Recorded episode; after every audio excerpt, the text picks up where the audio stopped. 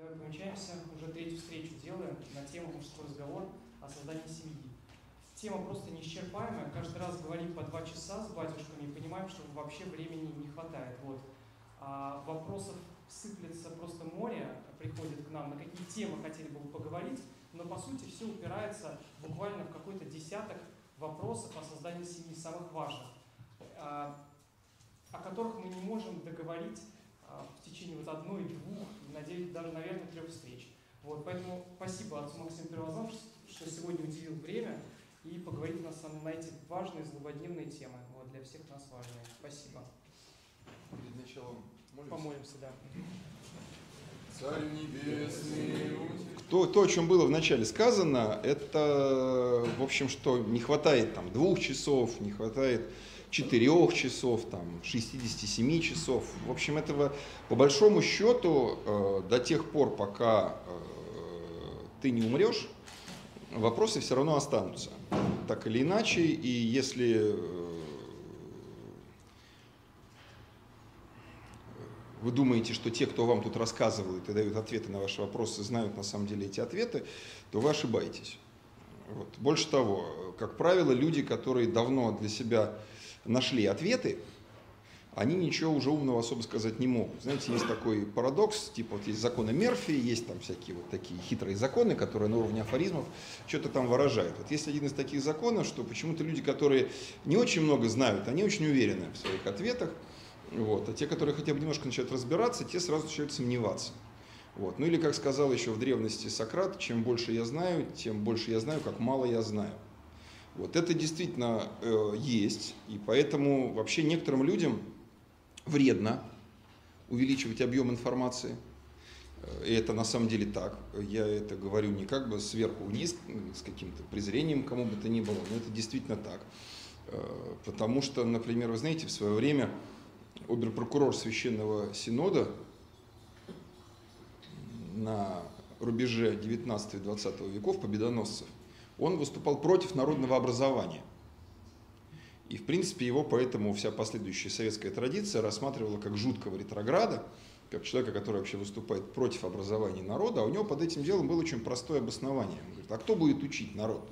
Значит, вот эти вот э, народовольцы – которые, значит, соответственно, а народ у нас неграмотный, поэтому, значит, они прочитают целых полторы книжки, вот, или там две-три статьи из газеты «Искра», и у них поменяется картина мира, разобраться в ней они все равно по-настоящему не смогут, а в результате разнесут все э, на этом, что, собственно, и произошло. Вот.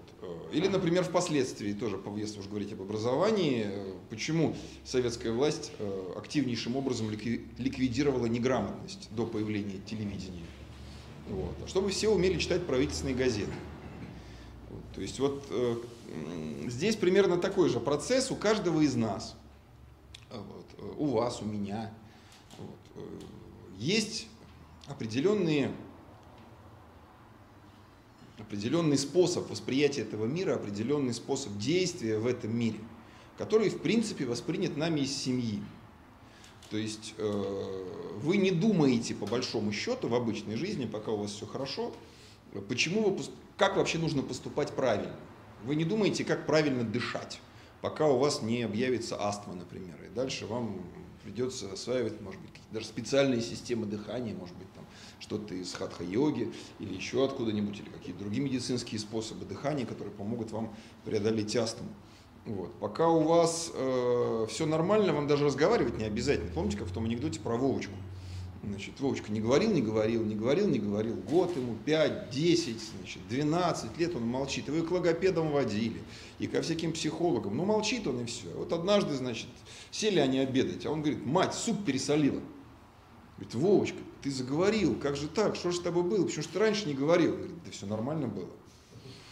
Вот, то есть как бы э, вопрос осознанности, вопрос осмысления, вопрос понимания того, что и как мы делаем, он э, возникает обычно в том случае, когда что-то не получается, например, когда что-то идет плохо, когда э, что-то идет наперекосяк, тогда нужно понять, а почему это вот не идет и надо сказать, что в течение там, тысячелетий, ну и в течение двух тысячелетий христианской цивилизации никто особо ничем не заморачивался. Ну, были там всякие домострои, конечно, но по большому счету все шло так, как оно идет. Вот. Просто вот естественный образ. Мой отец так жил, мой, его, его отец так жил, его, его отец так жил, и мои дети будут так жить, они так будут жениться, так они будут там, выходить замуж, если это девушки, так вот это будет как бы устроено. И все это работало до тех пор, пока не пришли народовольцы с книжками, значит, рассказали всем, что они живут неправильно, вот. Ну и все решили, что весь мир насилием разрушим до основания. Э, ну, дело, конечно, не в том, что они... Э, слышно сзади, да, нормально? Я еще раз на всякий случай, потому что одно дело я сначала специально громко говорил, а дальше уже вышел на рабочий режим. Значит, дело не в том, что какие-то плохие народовольцы что-то там испортили. Дело в том, что реально сменилась э, цивилизационная фаза. Закончилась одна, так называемая традиционная фаза, когда действительно в течение там, столетий, э, столетий буквально жизнь практически не менялась. Ни в производительной сфере, ни в сфере, соответственно, отношений. Если ваша фамилия Кузнецов, что это значило тогда? Да, что вы кузнец, ваш отец был кузнец, его отец был кузнец, и ваш внук тоже будет кузнец. Вот. А вы смотрели мультфильм такой «Король лев»? Или старый, или новый. Помните, когда там маленькие Симба с этой Нолой идут на водопой, после чего они там забрели к гиенам первый раз, а, этот попугай им говорит, «Э, вы женитесь? Он говорит, я не могу на ней жениться, она мой друг.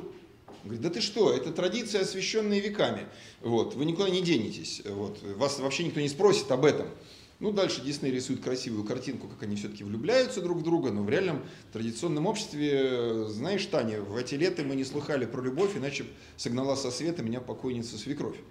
Значит, там все было совсем по-другому, по неким накатанным значит, шаблонам, все это работало. Работало тысячелетиями. А дальше пришла индустриальная фаза, люди переехали в города, разрушилась большая многопоколенческая патриархальная семья – Независимо. Дело не в том, что хорошая была советская власть или замечательная была капиталистическая какая-нибудь власть. Это, эти процессы совершенно идентично шли, э, независимо от того, где они происходили, с легким налетом э, культурной или религиозной э, какой-то вот действительно окраски, всего лишь окраски. Вот. А базовые процессы, которые так сказать, в обществе происходили, они людей Значит, семью полностью перевернули. Сначала из большой патриархальной в так называемую нуклеарную семью, мама, папа, несовершеннолетние дети. Дальше сейчас все еще сложнее. Уже там 30 лет назад известный социолог Тофлер насчитывал э, значит, более 30 типов семьи. Это когда еще все не слышали про всяких там современных каких-нибудь вообще э, киберсексуалов и все, всего такого. Вот. Э, уже тогда их было 30 по-моему, даже не 30 уже лет, а 40, у меня как бы десятилетия перематываются достаточно быстро. Вот, и все поменялось. И оказывается, что э, те схемы, которыми пользовались даже наши родители, да даже старшие братья и сестры, которые там старше нас, может, на 10 лет или там даже, они уже не работают. Уже все работает как-то по-другому. И приходится вместо э, способов вместо э, инструкции по говорить о принципах. То есть ты должен правильно понять принципы, по которым строятся отношения, и уже как бы конкретно их применять к достаточно сложной и постоянно меняющейся э, внешней системе. Вот. Потому что э, если ты не понимаешь принципов, то ты э, обязательно совершишь ошибку. Ну, например, вот эм, я вчера был на встрече, где один из мужчин решил рассказать, а у него была информация, наверное, как раз 20-летней давности, вот, э, рассказать, что мужчины и женщины по-разному реагируют на измену. Он сказал примерно так, что вот, мужчины, они, узнав, что женщина им изменяет, сразу же готовы разрывать отношения. А вот женщины, они готовы терпеть, закрывать глаза, но до тех пор, пока это станет вообще явно, в том числе и для общества. И поэтому дальше стал делать какие-то выводы. Я ему не дал делать. Я говорю, это неправда. Это у вас устаревшая информация. В ситуации, когда женщина категорически зависела от мужчины и от семьи, как в общественном, так и в материальном плане, естественно, женщина боялась развода, поскольку она не могла еще там 20 лет назад самостоятельно прокормить, воспитать, поднять, все бы сказали ей, фу, тебя бросил муж, ты неудачница, значит, у тебя разви, ты разведенка, там, да кому ты нужна, и все такое прочее. Она этого боялась, и поэтому выстраивала все всевозможные внутренние психозащиты для того, чтобы до конца скрывать от самой себя жестокую правду, что муж ей изменяет. Сейчас ситуация радикально повернулась, а мужчина, типа, для него было не страшно как бы остаться одному, наоборот, это было типа разведенный мужик, это вообще там ценный такой кекс вот, для всех, и поэтому, в общем, он не терял ничего, наоборот, его жизнь облегчалась. И при этом при малейшем подозрении там, на измену, вот это мог использовать, ну и вообще просто в нем гордость его мужская вскипала, а типа, я говорю, ребята, у вас информация 20-летней давности, сейчас женщины, э, наоборот, Наоборот, они, они могут, они способны, и они весьма стали ревнивы. И, э, так сказать, не, при малейшем подозрении на то, что вы там им не верны, они тут же вас бросят. А мужики наоборот. Стали слабее, зависимей, вот, э, существенно зависимей от э, женщины, особенно если это женщина, и у них отношения не совсем здоровые, типа мамочка и сыночек. Вот. И он, конечно, готов терпеть, и со стороны смотришь, неужели думаешь, это какой-то садомаза? Нет, вроде ничего такого нету, а реально, значит, он, она там куда-нибудь гуляет налево, а он делает вид, что ничего не происходит, сам от себя это скрывает. То есть ситуация меняется очень быстро. И важно понимать, а почему, например, 20 лет назад было так, а сейчас так. И тогда ты понимаешь, что тебе делать с самим собой. Что происходит с твоими чувствами, что происходит с вашими отношениями, как они развиваются – где у них узкие опасные места, где они потенциально могут быть разрушены и так далее. Вот, и поэтому, а принципы понять очень сложно. И тут не то, что двух часов не хватит. Вот, потому что принципы это вот правда, это серьезно. Понять, как оно работает. Не схемку написать. Значит так, у, нас, у меня в молодости была схемка. Я учился в мужском институте, нам на дискотеке привозили девочек из женских вузов. Мы должны были на этих дискотеках с ними познакомиться, после чего значит, у нас начинался период букетно-конфетный, и, соответственно, э, где-то к пятому курсу мы женились. Вот была отработанная схема. Точно так же, как мужчинам, э, э, курсантам военных учились, тоже на те же самые дискотеки привозили девочек из педагогических институтов. Очень хорошая связка, значит, военные учительница. В любом гарнизоне она найдет себе работу, соответственно, и все это прекрасно работает. То же самое, что у нас сейчас отголоски этого, что у нас, условно говоря, студентки регенской певческих каких-нибудь курсов в семинаре учатся вместе с, в семинариях с будущими батюшками, потому что очень хорошая связка. Матушка регент на клирос, соответственно, батюшка на приход, и вот они там, естественно, ищут себе... Но эта схемка, она очень... Она, она уже такой как бы атовизм в современной ситуации, она работает. Она работает, я ничего... это хорошая схема. Но в массовой ситуации она уже совершенно неприменима, оказывается. Она уже не, вот таким образом, и никакую схемку, то есть схемка может быть, мы можем сейчас найти хорошую схему, и она будет работать в ближайшие три года. А через три года работать перестанет. Вот, и придется, если мы принципы знаем, мы легко построим новую схемку. А если мы их не знаем, то мы, значит, ну тоже, может быть, построим, вдруг попадем. Вдруг это интуитивно тоже. Люди же интуитивно тоже, без особого осознание, без четкого пропускания через мозги, интуитивно чувствует, как им себя правильно вести. Например, значит, э, девушка что-то говорит, такое обидное, и вы можете пропустить это через мозги, потом так, значит, программка прошла, все нормально, как я реагирую, и реагировать. Вот. А можете раз и отреагировать. Понимаете, да? То есть вот не через э, осмысление, а как бы вот э, сразу. Вот, и большинство из нас так и живет. Вот, что оно реагирует сразу. И, в общем, это правильно, потому что как только мы теряем спонтанность, так сразу все вообще рушится, совершенно рушится.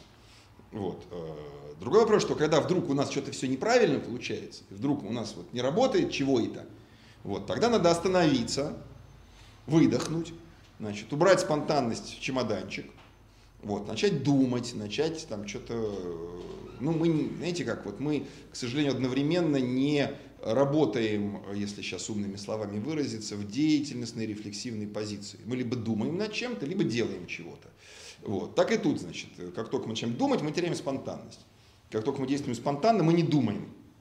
Вот я сейчас с вами разговариваю абсолютно спонтанно. Я еще 10 минут назад не знал, о чем я буду говорить. Вот. Я не знаю, о чем мы будем говорить с через 2 минуты. Вот. Мне организаторы предложили список вопросов, я специально их убрал, сказал, не надо мне списка вопросов. Вот. Потому что для меня вот эта спонтанность сейчас важна. Вот. А это не значит, что я всегда так действую. Да? Есть ситуации, когда я там год сижу, читаю, там, осознаю, вообще не выхожу в эфир, вот, на чем-то диссертацию пишу какую-нибудь. А потом она пошла там, в применение, и там уже спонтанность. Вот, это такое введение было к тому, собственно, чем вы тут в частности занимаетесь, вы повышаете свою осознанность. Вообще меня организаторы предупредили, что у меня сегодня не лекция на тему, а больше ответы на вопросы. Поэтому я готов услышать ваши вопросы и попытаться на них ответить. Ну, скорее беседа, если вам есть больше что сказать. Не, мне есть что сказать, конечно. Мы можем о рыбалке поговорить. Знаете, я вот только что э, готовил чудесный плов. Могу дать хороший рецепт. Хороший рецепт. Да. Здравствуйте, меня зовут Александр. А, ну, вопрос э, чувств. Да, первоначальный этап, влюбленность. Существ... Нужны, важны чувства, чувство влюбленности и чувство твой человек. Всегда ли оно э, важно при выборе спутницы? Может быть, оно появляется не сразу. Вот об этом что Ну, э, знаете, несколько слов про историю вообще вопроса. Где-то лет 20 назад, э, в конце 90-х, эта тема была очень важна в каком ракурсе. Значит, необходимо было отделить влюбленность от любви. Вот я имею в виду для православного сообщества. И показать, что влюбленность это не есть любовь а это влюбленность. Есть влюбленность, а есть любовь.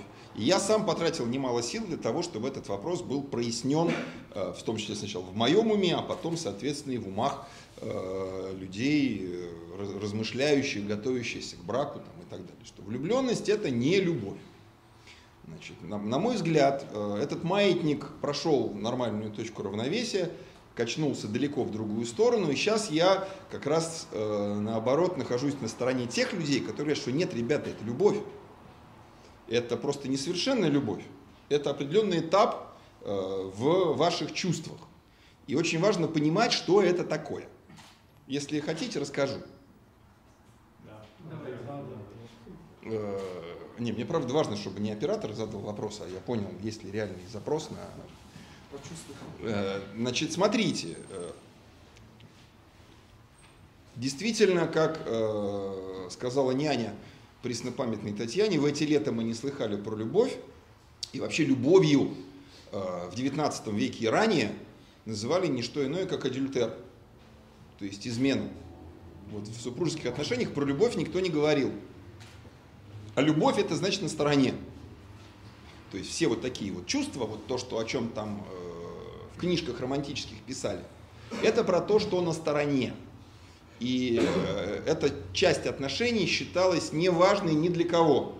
Ну, кроме романтических девушек, уже начиная там с Татьяниного э, поколения, может быть, на одно поколение раньше ее там матери, ну, в крайнем случае, середина 18 века. Не раньше уж точно. Значит, раньше просто женились и выходили замуж, условно говоря, по расчету. У нас слово по расчету сейчас имеет такой какой-то очень негативный э, оттенок. На самом деле ничего негативного в нем не было, вот, потому что люди смотрели вполне здраво на то, то есть как бы брак был э, такой штукой, когда значит, это дело политическое. Игру престолов смотрели? Вот. Там как раз очень хорошо показано, как именно с помощью брака пытаются урегулировать э, и решить всевозможные военные конфликты. Очень неплохо показаны, поэтому семья, у которой там много детей, она позволяет установить множественные союзы, родственные, с сильными домами, там, ну это на уровне там, всяких королей, дворян, бояр и прочее, но даже на уровне крестьян. Или там еще, ну, это все нормально работало. Понимаете, да? То есть ты породнился, ты вступил в союз. Э, это все такая была вполне э, политическая, экономическая история. При этом, конечно, смотрели там, значит, э, выбирали из возможного, были и смотрины всякие, вот, и очень много сохранилось достоверных воспоминаний не на уровне литературы, а на уровне вот реальных мемуаров, воспоминаний, как там, кто куда ездил. Вот мы с батюшкой поехали, значит, в такую-то деревню посмотреть невесту, потом поехали в такую-то деревню посмотреть невесту. Значит, и я вот, в частности, воспоминания митрополита Киевского Филарета, который хотел э, стать монахом, но э, не мог перечить батюшке, и он, значит, как бы на этих смотринах всегда включал дурака. Вот, типа, батюшки не перечу, но включаю дурака. И от него, значит, отказывались. Вот. Но это именно смотрины, понимаете, это не про любовь. Посмотрели, семья хорошая, партия нормальная, мужик нормальный, баба тоже вроде ничего, как бы, да. Все, договорились, женимся. То есть это не про чувства было. Значит, сейчас так тоже бывает.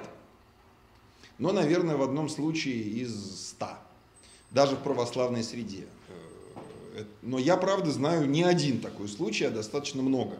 Когда люди вот э, женятся, потому что ты нормальный, я нормальная, ну, как бы, что бы нам не жениться.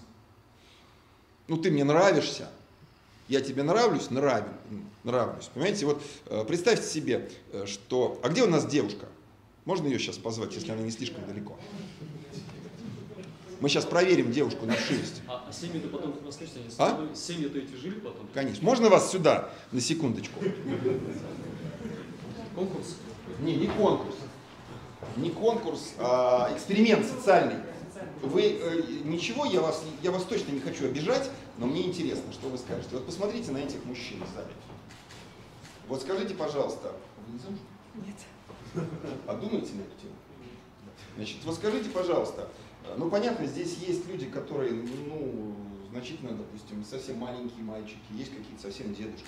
Но вот в целом, э, вот из той категории возрастной, условно говоря, которая вам подходила, э, со сколькими, вот так смотрите, прям отсканируйте ряды, со сколькими мужчинами вы бы готовы были пойти в кино, если бы они вас пригласили? Вы ходите в кино? Ну, я на всякий случай. Вот сколько? Здесь сейчас, наверное, у нас человек 50, вот так на скидку. Сколько? Ну, процентов 40 точно. Вот, Спасибо вам большое. Значит, процентов 40. Это говорит о том, как вас зовут? Ирина. Что у Ирины вообще с головой все нормально. А, Нет, серьезно, это, э, спасибо вам, Ир, большое, простите, что я вас так использовал. Э, В принципе, значит, для нормальной психики, если вы входите в аудиторию с противоположным полом и окидываете ее оценочным взглядом, ну вы вот ищете себе невесту, то вам процентов 30-40 девушек должно понравиться. Понимаете, да? И если это не так, то у вас проблемы с головой. Это я никого ни в чем не, не обвиняю, просто это повод подумать, а что со мной происходит. Вот, и поговорить где-нибудь на досуге с компетентным человеком, чтобы он помог вам там чуть-чуть подкрутить. Вот, потому что в норме нам нравится 30, ну, значит, ладно, 15. Вот если ниже 15, это уже точно нездоровая ситуация с вами. А вот так, если вы входите в э, как, где- та- там, где есть люди примерно одного, понятно, что здесь самые разные люди, и социально, здесь, может, у нас есть тут пару миллионеров сидит, а еще, значит, пару почти бомжей, есть какие-то социальные, э, может быть, различия, там еще что-то. Но вот так вот по, э, навскидку нам нравится достаточно много лиц противоположного пола. И вот эти вот смотрины, которые, они вот для этого были. Вообще нравится, не нравится. Понимаете, да, это не про любовь. Потому что, ну, действительно не хочется жить с человеком, который вам не нравится. И это не значит, что он плохой. Это не значит, что он вот виноват в чем-то, понимаете? Э, Потому что вот я специально Ирину попросил выйти и посмотреть на вас, незнакомых ей мужчин, она ничего про вас не знает. Это не про ваш глубокий внутренний мир, не про ваше там благосостояние, не еще про что-то, а просто вот взгляд. Оно либо вот как-то симпатично, и я готов попробовать с этим человеком, ну, если она с вами в кино пойдет, это кого-нибудь к чему-нибудь обязывает, вас это будет чему-нибудь обязывать, если вы позовете в кино, и она согласится. Вы что-нибудь должны после этого? Да нет. А, она что-нибудь должна? Знак, знак какой-то для нее, может быть. Ну, один раз в кино. Это знак чего? Давайте подумаем. Вы пригласили девушку в кино. Это знак чего? Симпатии. Что, ну поподробней. Человек нравится. Да, человек нравится. И, Визуально. да, и, и все. Совершенно справедливо. И все. Поэтому дальше эти отношения совсем не обязательно подразумеваются. Если вы больше, если там вы не, не идиот или девушка не дура, вот, которая включит там фантазию, она, знаете, как она говорит, я посмотрел на нее, увидел ее в глазах, значит, э, свадьбу, детей, внуков и общую могилу. Вот, то есть, если мы не смотрим таким образом на каждую девушку, если девушка, которую вы позвали в кино, не смотрит так на каждого пригласившего его мужчину, что опять-таки говорит о нездоровье некотором, вот, то это всего лишь пошли в кино. Вот, если вы потом ее не позовете в кино, например, вы сходили в кино и вам не понравилось. Не то, что она не она вам понравилась исходно, но вам не понравилось общение. Мало чего вам не понравилось. Ну, тембр голоса ее не понравился, может быть, привычки, манеры. Ну, как-то вот это дальше же идет какое-то вот сближение. Вы сблизились, кино что сделало? Оно вас сблизило.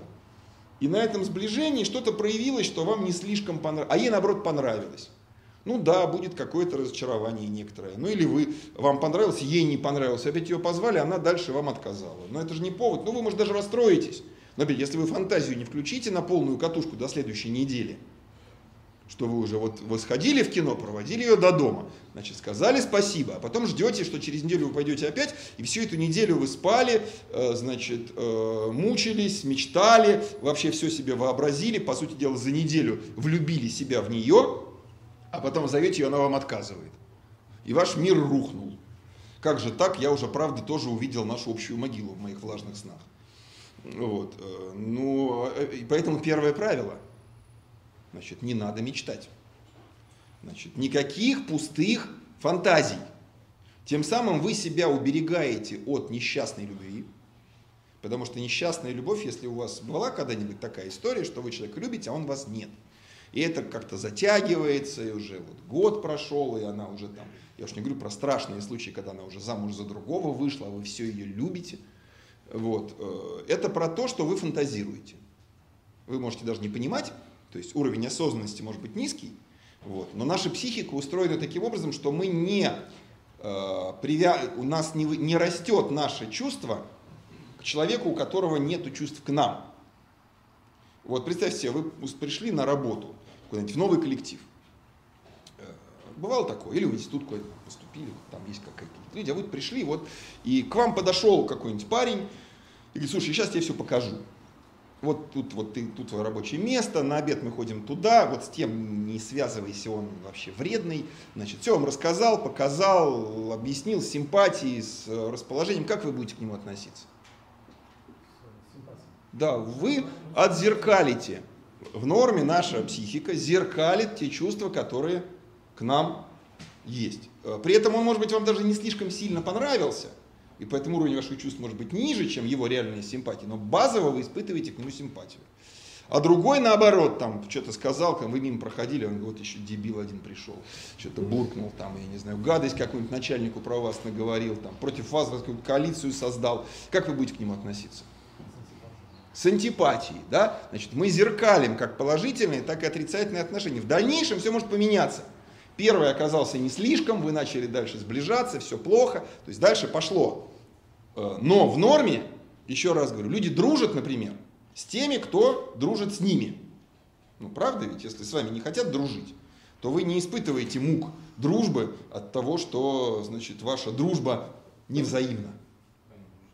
Это да, чушь, да, потому что вы, собственно, хотя бывает, если вы, например, мечтаете о дружбе, мечтаете, и вот выбрали себе кого-то в друга, вы наверняка такое замечали, пусть не с собой, но с кем-нибудь в коллективе, кто ходит там за теми, кто его шпыняет, вот, а они его шпыняют, отстань от нас или от меня, а тот все равно пытается дружить и страдает, как, как от любви прям. Но он себе вообразил эту дружбу, он на ней размечтался, в его мечтах это он, он уже друг, и получается плохо. Ничего хорошего. В любви то же самое. Если вы не мечтаете, то вы зеркалите. Вам девушка симпатична, вы позвали ее в кино. Она согласилась. Что это значит для вас? А? Она вам отзеркалила, вы ей тоже симпатичны. Не более того, всего лишь взаимная симпатия. Дальше начинается, допустим, вы зовете ее второй раз. Это что значит? это значит, что она уже вам не просто симпатична, она уже вам симпатична. Вот, то есть это пока даже не другое слово, но в котором там побольше гласных букв. Э, Понимаете? Если она согласилась, это тоже значит, что она к вам испытывает какие-то чуть бо... Ну, то есть она продолжает испытывать к вам симпатию после первой встречи. Понимаете? А если вы размечтались, что вы уже там на ней женились, то в вашей голове вы ее уже любите, а она-то пока ни сном, ни духом. И вы начнете вести себя неправильно. Или если она размечталась, она начнет вести себя неправильно. Тем самым как бы оттолкнет такой про несчастную любовь-то. Вы раз, мечтаете в том, что вот у вас с ней уже что-то есть. И э, ваша психика оказывается в очень нездоровом состоянии. Нормальный здоровый человек всегда видит, если его не любят, его чувства тоже и сдуваются. Вот это всегда так бывает. Э, Если вдруг вы, вас кому-то тянет, э, а взаимности нет, то это говорит только о ваших мечтах. Ну вот э, уровень симпатии, да. Вот мне Ирина очень симпатичная, я очень жалею, что она ушла, вот, но ничего более глубокого нету, потому что, ну что, я мечтаю. А если я сейчас буду сидеть и мечтать, что после этой встречи я позову ее в кино, да еще что-нибудь. Я там, у меня сразу начнет что-нибудь такое расти, да? Поэтому, значит, не мечтаем, внимание, не думаем об этом, не, не размышляем. Знаете, как плохие девочки в школе влюбляют в себя, э, плохие мальчики влюбляют в себя хороших девочек.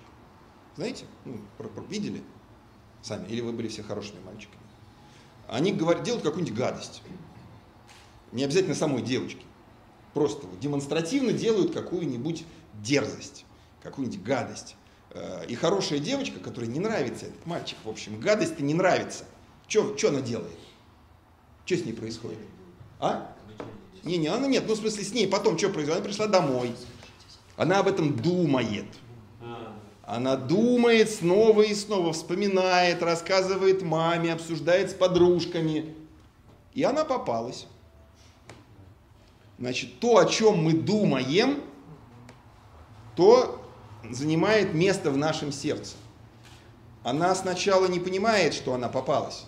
Она думает о вас с отвращением даже, может быть. Но поскольку она о вас думает, то это работает точно так же, как э, наши звезды, все эти селебритис, они говорят, лишь бы писали, любой хайп.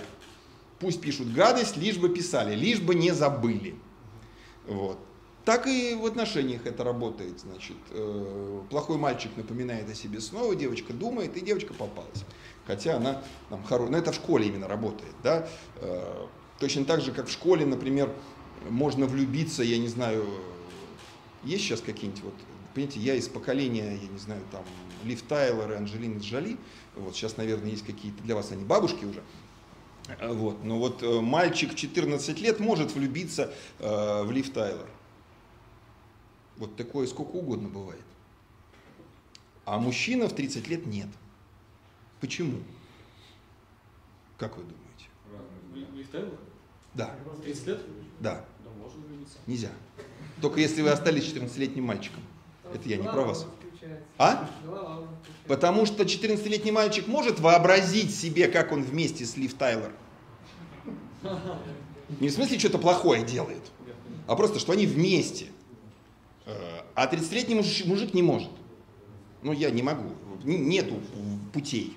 Как бы это невообразимая история. И поэтому ты не можешь влюбиться. Будь она красавицей, ты не можешь представить себе вас вместе. Именно так это и работает. Это я так долго отвечаю на вопрос о влюбленности. Влюбленность работает именно так. Вы вообразили, вы уделили чувство, время, силы, а дальше происходит такая штука, которая в психологии называется проекция. Бах, вы опрокинули свой богатый внутренний мир э, на этого человека, и возникает удивительная иллюзия того, что это абсолютно ваш человек. Он думает, как вы, чувствует, как вы, интересуется тем, чем интересуетесь вы, и вообще вы встретили свою половинку. Вы действительно встретили свою половинку? Нет. Вы спроецировали себя на нее и полюбили в ней себя.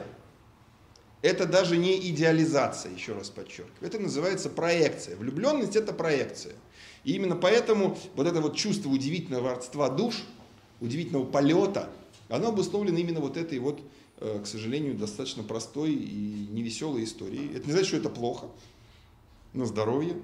Это, если это не чужая жена, как бы почему бы мне не попеть, не полетать на крыльях, почему бы мне не порадоваться, не попребывать вот в этом удивительном ощущении родства. Вы смотрели, я надеюсь, или нет, вы странного возраста все люди, у которых, которые давно уже вышли из детства, но еще не приобрели собственных детей.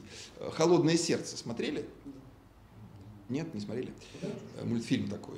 Сейчас вот второй прошел, я второй не видел, а первый. Там есть интересный эпизод, когда главная героиня Анна, она влюбляется в принца 12 островов, и там такая чудесная сцена, они ночь, луна, они там порхают по замку, там везде танцуют, и песня такая, что мы друг друга нашли, вот мы как две половинки одного бутерброд, сэндвича в нашем переводе, значит, э, вот мы, и я такой сижу, смотрю, это уже года два или три назад этот мультфильм вышел, если не больше, вот, думаю, неужели не скажут, что это любовь?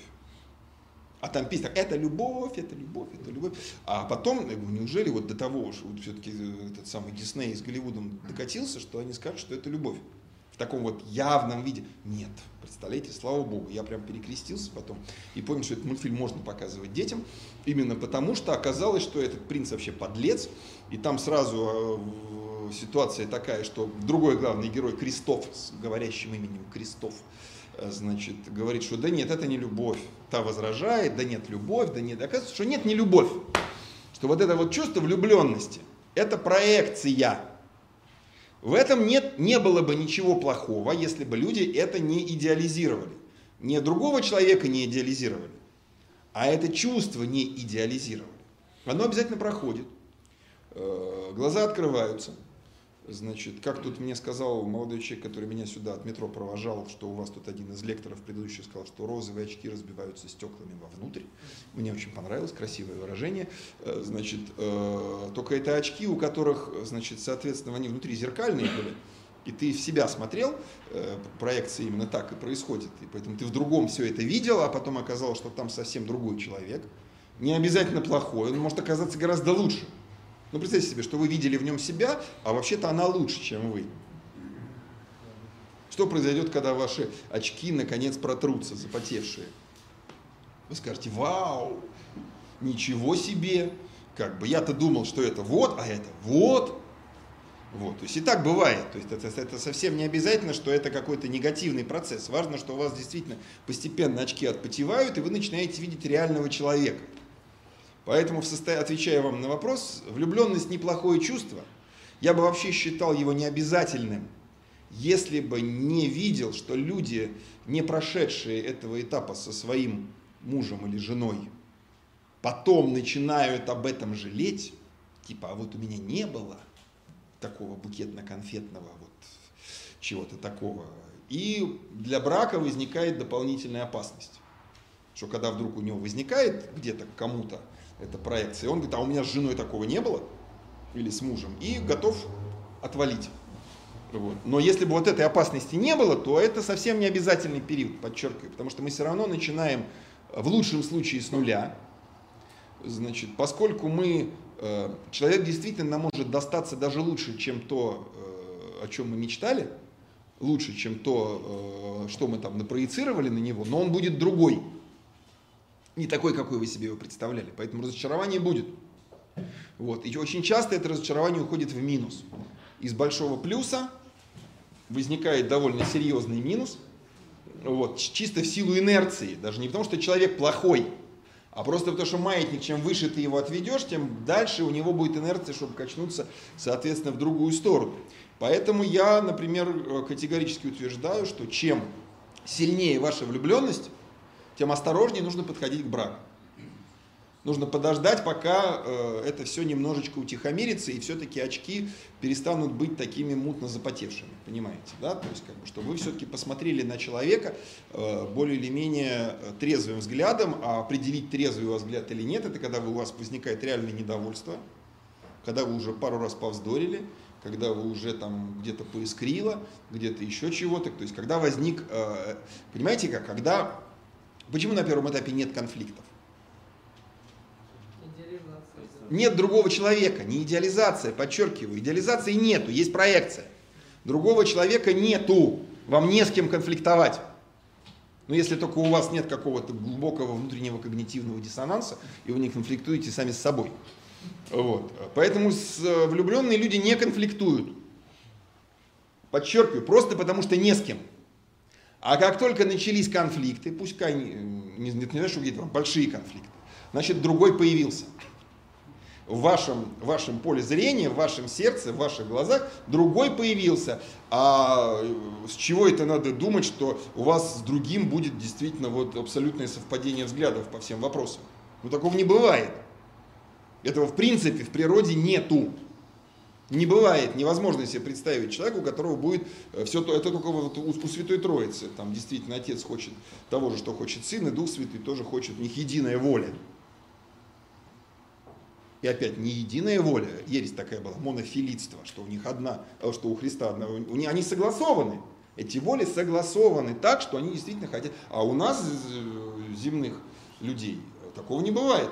И поэтому очень важный вопрос дальше начинается. А как мы умеем находить э, выход из ситуации, когда мы хотим разного, когда мы чувствуем по-разному, как мы э, находим консенсус, как мы, э, готовы ли мы или она там идти на компромиссы, когда, в чем. Есть начинается, когда живая вот эта история, тогда уже можно и о браке говорить. Да. А чувство, что твой человек, оно есть? Конечно. Это другое немножко, не влюбленность, да? Это, это другое. Э, Нет, влюбленность, безусловно, сопровождается чувством, что это твой человек. Потому что оно реально это ты. Ты это я, я это ты. Вот это вот ощущение библейское, как бы совершенно по букве, да будут два вплоть едину, так что они уже не двое, но одно, в влюбленности присутствует в 100%. Но просто там другого нет. Там другого нет, там есть я. Естественно, я с самим собой плоть едина. Вот. Естественно, есть ощущение, что это мой человек. Это совершенно естественно. Важно, чтобы оно осталось, когда э, проекция потихонечку сойдет на нет, когда вы увидите другого человека, вы все равно поймете, да, что это ваш человек. Знаете, я бы как, как это сказал, мне вообще очень не нравится эта жуткая родинка на ее щеке, но это прям вот моя родинка. Другой, э, это ваш человек, это не значит, что вам все в нем нравится. Понимаете? Вот я 30 лет с лишним уже женат, вот у меня уже внуки. Как вы думаете, я очень нравлюсь своей жене?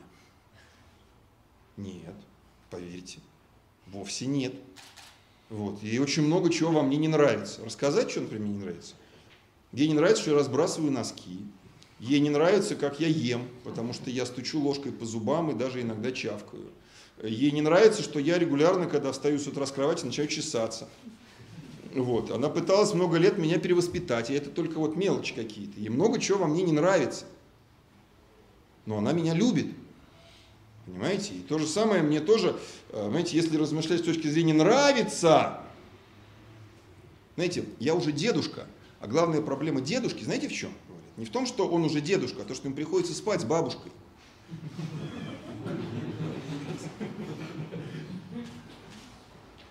Соответственно, э, я как э, альфа-самец, э, соответственно, узконосых приматов, естественно, выбрал бы себе самку покруче, помоложе, по фигуристи и по мордасти. Они бы мне понравились гораздо больше, чем моя жена, которая родила мне девятерых детей, со всеми вытекает. Но я ее люблю, и мне другой не надо. Она мой человек. Хотя мне очень много в ней не нравится. И ей очень много во мне не нравится. Как вы думаете, вот вы, э, мы с вами сколько сейчас уже, наверное, минут 40, да, общаемся? 45, значит. э, мастерство не пропьешь, чувство времени профессионального лектора. Значит, э, вам что-то во мне понравилось сейчас, а что-то, возможно, не понравилось, что-то, может быть, раздражает, и вы уже меня знаете гораздо лучше, чем 40 минут назад. Даже если вы смотрели какие-то мои предварительные записи там, или еще чего-нибудь. Вот как вы думаете, кто знает меня лучше всех? Жена. Конечно, после Бога лучше всех меня знает моя жена. Она 30 лет видела меня в абсолютно разных ситуациях. И когда я был на коне, и когда я был раздавлен, И когда я пел, и когда я плакал, и когда я ругался, и она меня видела в любом состоянии. Понимаете? Точно так же, как и я ее видел в самых разных обстоятельствах. Я у нее роды принимал, например. Вот, и еще много чего, понимаете, как бы. И э, вот чего-чего, а после 30 лет брака идеализации никакой нет вообще. Нет, ну есть любовь. Ну, я надеюсь, я дерзаю сейчас сказать про себя. Лучше бы не бросаться ну, такими словами. Но я чувствую и знаю, что я люблю свою жену. И чувствую, что она любит меня. Вот. Хотя это вообще не про проекцию, не про идеализацию. Есть поэтому глубочайшее чувство, что это человек мой. Я даже вообразить себе не могу, что на ее месте может быть кто-то другой. Понимаете? Это мой человек. При- Пришел уже. Да, естественно. Это, пришло в резу- это приходит в результате, не обязательно в браке, это происходит в результате, почему я говорю, что влюбленность как проекция может исчезнуть, но ощущение, что это ваш человек, оно может остаться и даже укрепиться. Это не значит, что вам будет в ней все нравиться. Я вот о чем. Не значит, что все будет вот совпадать, что именно то, чего я хотел. Вот это, если это вот из what you want, из той самой рекламы, то, что ты хочешь, это, скорее всего, вы продолжаете быть влюблены. Соответственно, вы не видите живого человека. Ну, я так долго отвечал на этот вопрос. Да. Вот вы сейчас, спасибо вам большое, да, за такое вступление большое. Вот, хотел еще спро- спросить вас, вот как раз по поводу того, что, видимо, существует как раз вот этот промежуток времени, да, что люди должны общаться, для того, чтобы вот эти вот розовые очки спали с человеком, да, как Да. годы отцы говорят. А как можно кат- катализировать этот процесс? Вот, например, ну, чтобы как бы, вот вы говорите, что влюбленность, да, вот этот человек как бы в такое состояние тра- трансовое, что входит, то есть, а вот как вот действительно вот трезво смотреть? Вот, может, какие-то есть приемы, да, вот как-то отвлечься? Вот, вот хотел бы об об этом услышать. Спасибо. Ну, знаете, э, есть приемы, э, как бы, не в том случае, когда вы уже влюбились. Поэтому весьма полезно заводить отношения с теми э, людьми, которых вы знаете вне ваших чувств.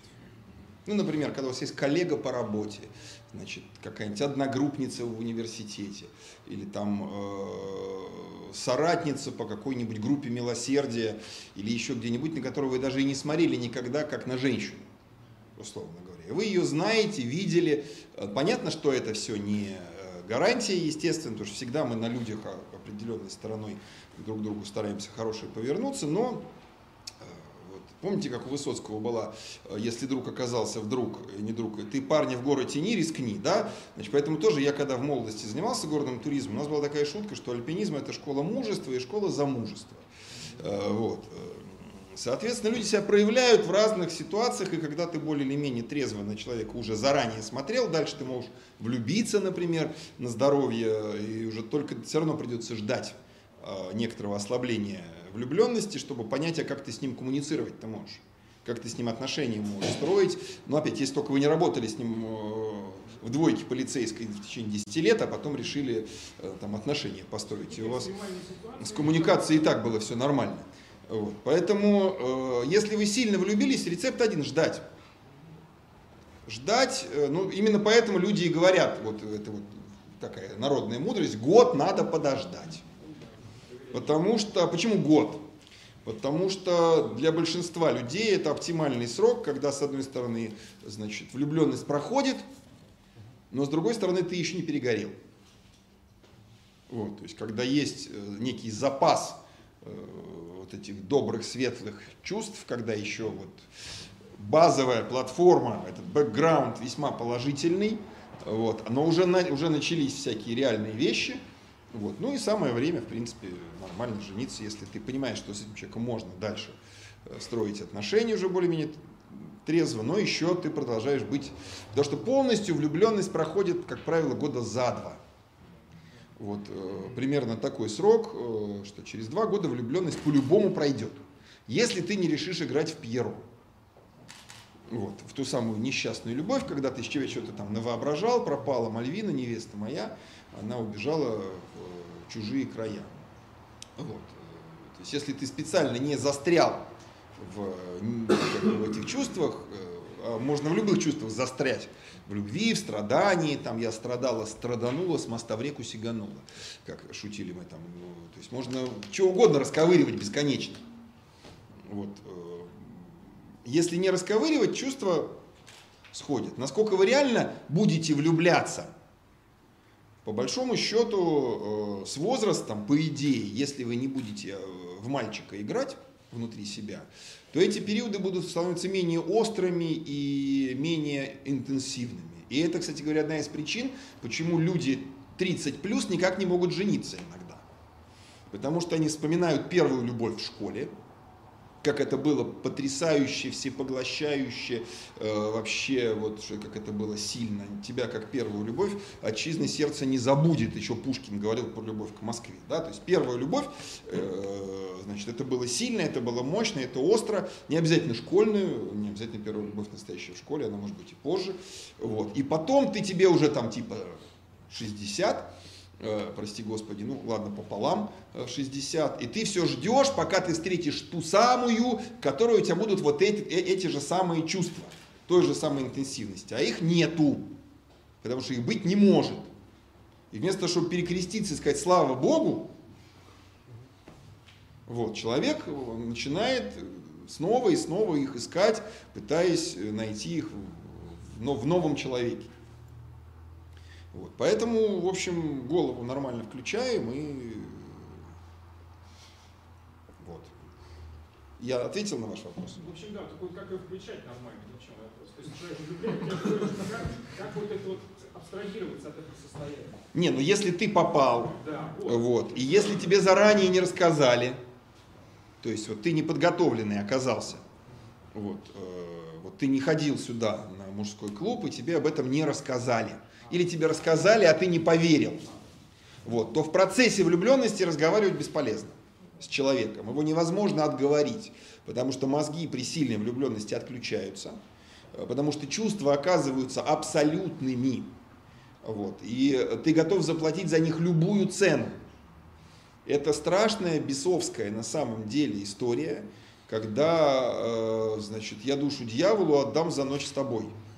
Примерно из этой же самой серии «Дело не в ночи», э, там она подается именно как, так сказать, интимно-сексуальная история. Вот. А на самом деле любой влюбленный человек, он э, действительно для него ценность того, вот, с кем он, неважно как он об этом мечтает, в сексуальном плане или наоборот в абсолютно православно, э, так сказать, каноническом, не имеет значения в каком варианте, но ценность оказывается субъективно бесконечно выше любого другого варианта. Как Джульетта говорит, да я с этим Капулетти в могилу, или там, как я забыл уже, да. ничего не объясните. Да, вот, вот я и говорю, что невозможно. как бы, Ну, ну. Да. Когда проходит период как бы, влюбленности, и, то есть вот вы общаетесь уже как проходит влюбленность, но чтобы вам дальше встр- как бы, вот, встречаться, какие-то должны быть общие интересы все равно остаться. Да. Иначе вы как бы, то есть, получается, прошла вы как бы все забили. Да, прошла любовь, завяли помидоры. Нет, а в этом-то и смысл. Э, Почему я сейчас, на самом деле, очень хорошо, по большому счету, отношусь не к абсолютной влюбленности. Никогда крышу снесло совсем. То это чувство, которое, по идее, э, людей сближает. Оно заставляет их быть вместе. Они были разными, они разными остаются. А это их друг к другу прижало, и у них возникает нормальный шанс построить что-то общее. Ту самую общность интересов. Это вообще всегда очень важно. Даже если вы 30 лет женаты, над этим приходится работать снова и снова, э, работать над той зоной, которая у вас общая, увеличивать ее, увеличивать заинтересованность в ней, увеличивать качество ее.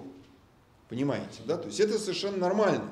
Э, Потому что если, э, э, ну ладно, я про объективацию в другом месте поговорю, если надо будет.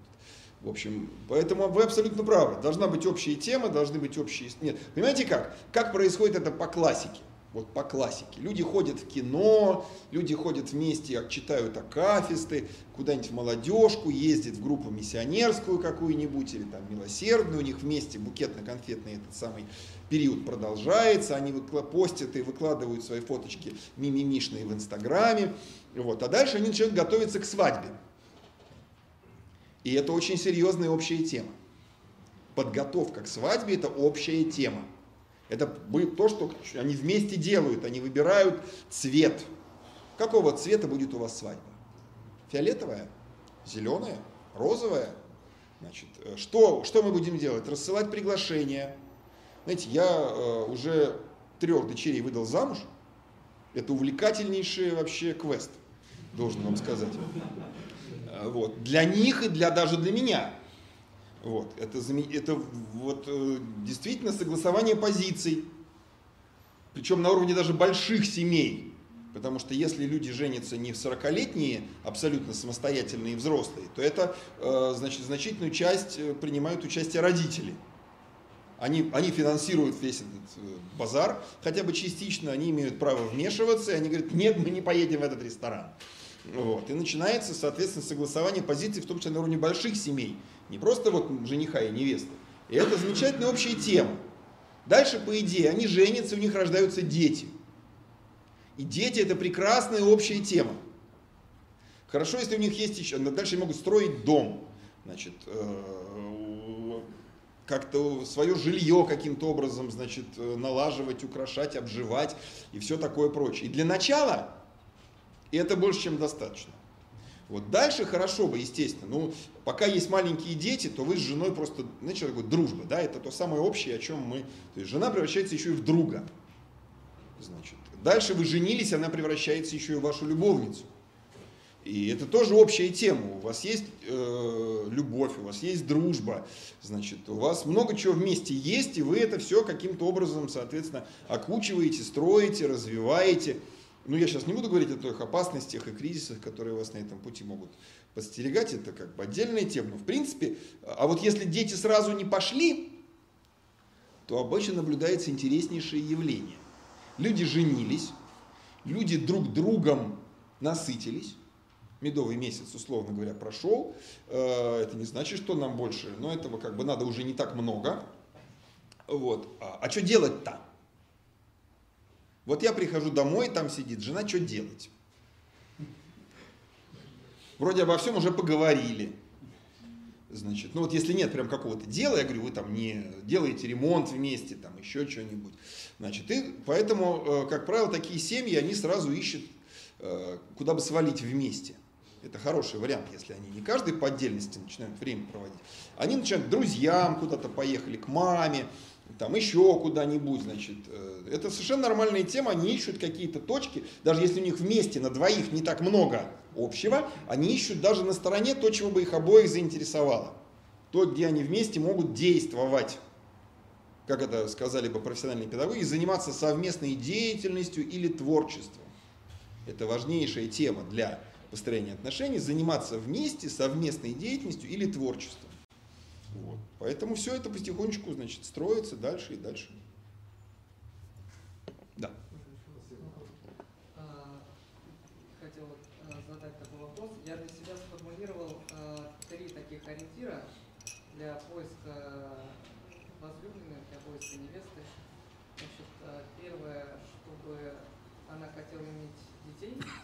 Второе, чтобы она умела с собой ухаживать. А третье, чтобы воспитание было ну, выше среднего хотя бы. Отличные, адекватные, отличные граничные условия. Э, нет, это значит, вот я сейчас опять умными словами скажу то, что вы сказали. В принципе, вы для себя, каждый, действительно выстраивает некие граничные условия. Те минимальные вещи, при которых вы э, дальше, значит, э, это есть и на первый взгляд. Речь о том, когда Ирина, Ирина, да, входила сюда и оценивала вас, э, значит, она, во-первых, просто оценила ваши лица, но подсознательно она оценила им общий имидж, например. Умеете ли вы за собой ухаживать? Например, да, это один из... Понятно, что про, с одного взгляда это по-настоящему не оценишь, но даже если вы, вот вы сейчас назвали сознательные, вами озвученные, проговоренные для самого себя границы, Многие люди этих вещей не проговаривают, это я возвращаюсь к началу про уровень осознанности, но они все равно это для себя имеют в виду. Что да, если, значит, э, у меня, знаете, я с девушками и женщинами очень часто общаюсь, если от мужика разит трехдневным потом, оказывается, что это уже повод для того, чтобы не выстраивать с ним отношения, по крайней мере, на начальном этапе. Вот, то есть какие-то вот такие вещи, как, как бы казалось бы, попади, почему бы не решить это? Но раз он не решает, вот, э, даже на свидание приходит в несвежей рубашке, ну, значит, она каким-то образом значит, э, для себя делает соответствующий вывод, что может эта ситуация вас, ее от вас там оттолкнуть. Также и вы, глядя на нее, в каких-то, это нормальные граничные условия. Э, Другой вопрос, что вы можете и дальше себе поставить какие-то не э, граничные условия, которые вы даже не осознаете. Это то, что вы осознали, озвучили, даже набрались э, в- воздуха в легкие, встали и всем на весь интернет рассказали о том, какие у вас граничные условия.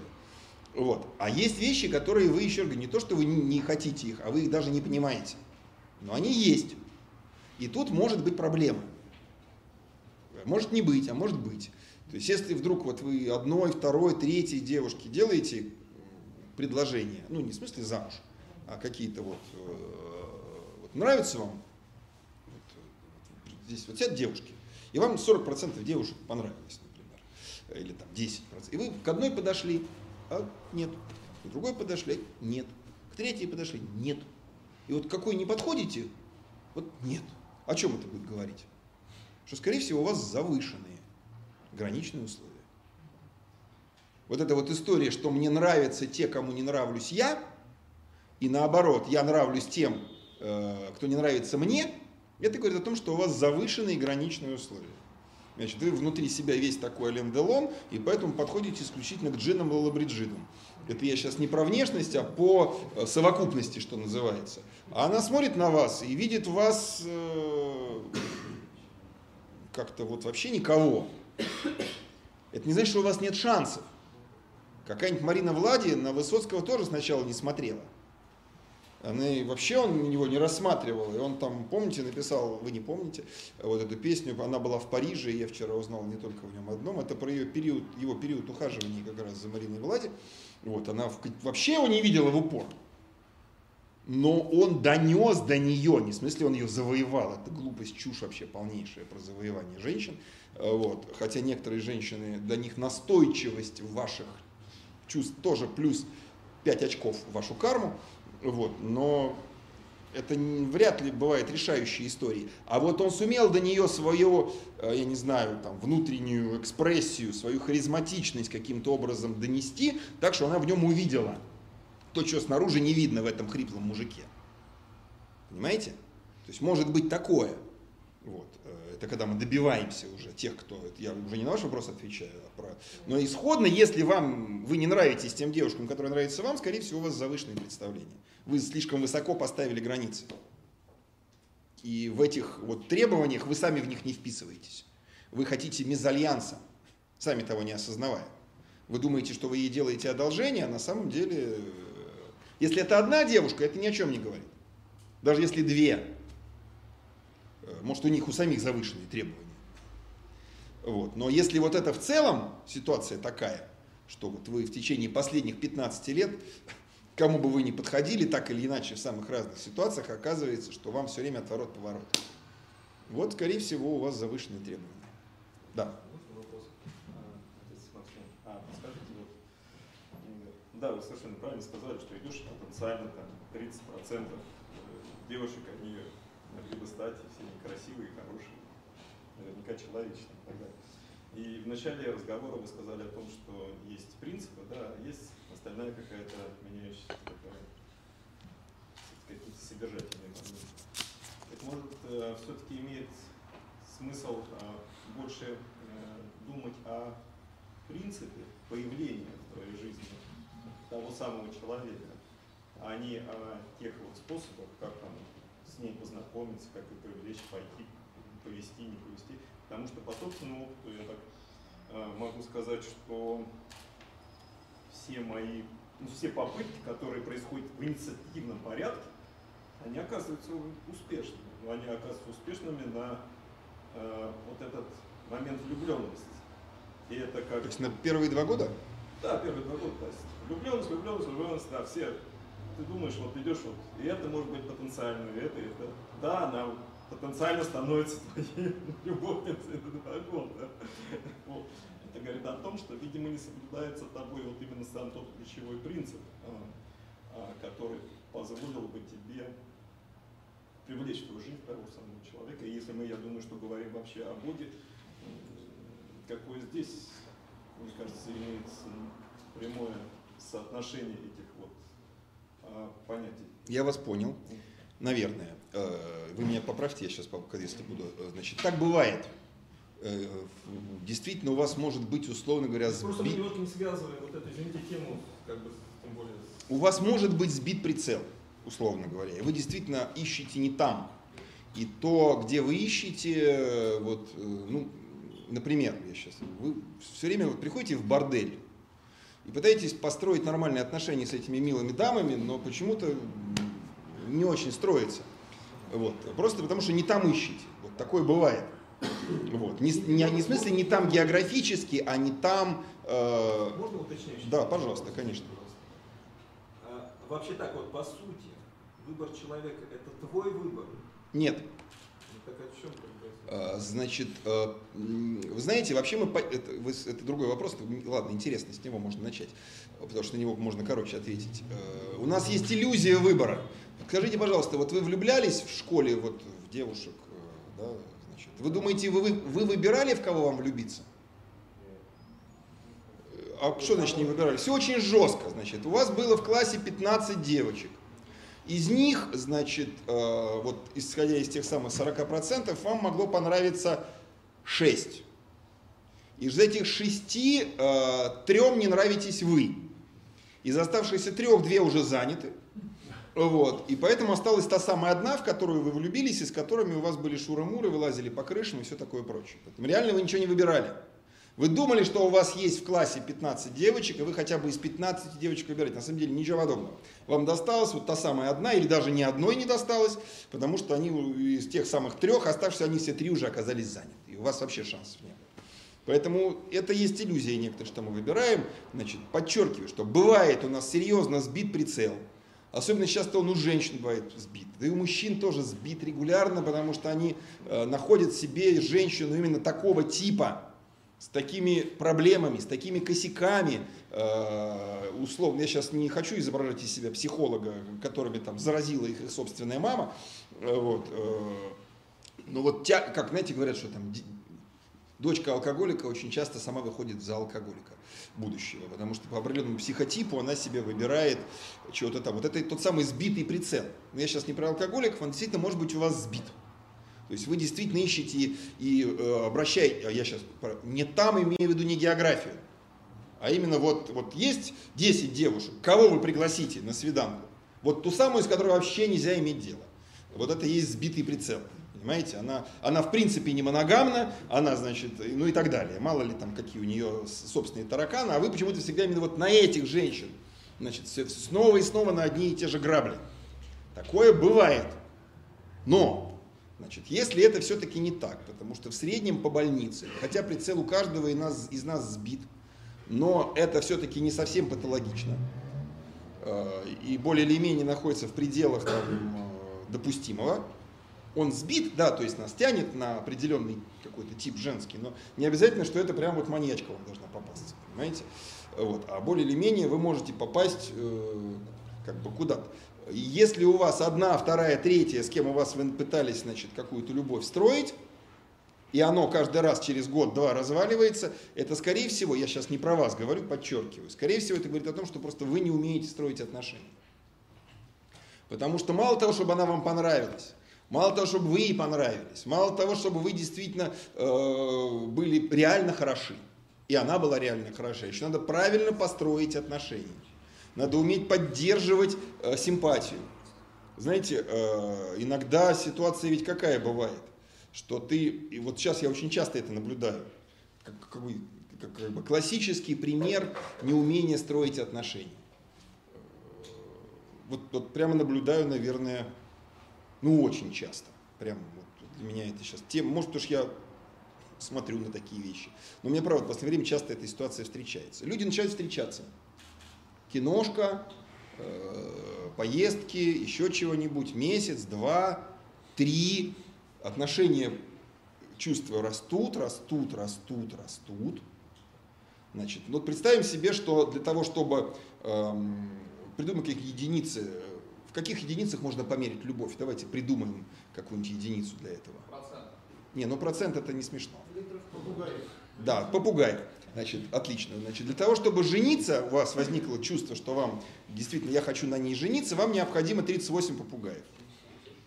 Вот. И у вас сначала-то ноль, да, ну симпатии, там пару попугаев сначала. После, первой, э, после первого свидания уже целых 13 попугаев, потом 20 попугаев, потом 25 попугаев, потом опять 25 попугаев, потом опять 25 попугаев, а потом 24 попугая, потом 30, но 38 никак не получается. И вот вы уже встречаетесь месяц, второй, третий, год, а нету 38 попугаев. Что делать? Что делать? Девушка хорошая, нравится. Целых 25 попугаев уже. А? А? Ну нету достаточных чувств для того, чтобы жениться. Обсуждаем, обсуждаем. То есть вы говорите, как, как ее зовут? Как ее зовут? С кем поговорить? Маша. Маша. Значит, Маша, ты понимаешь, э, ты мне очень нравишься, значит, э, но и мои чувства недостаточны для того, чтобы жениться на тебе, да? Вот так ей надо сказать.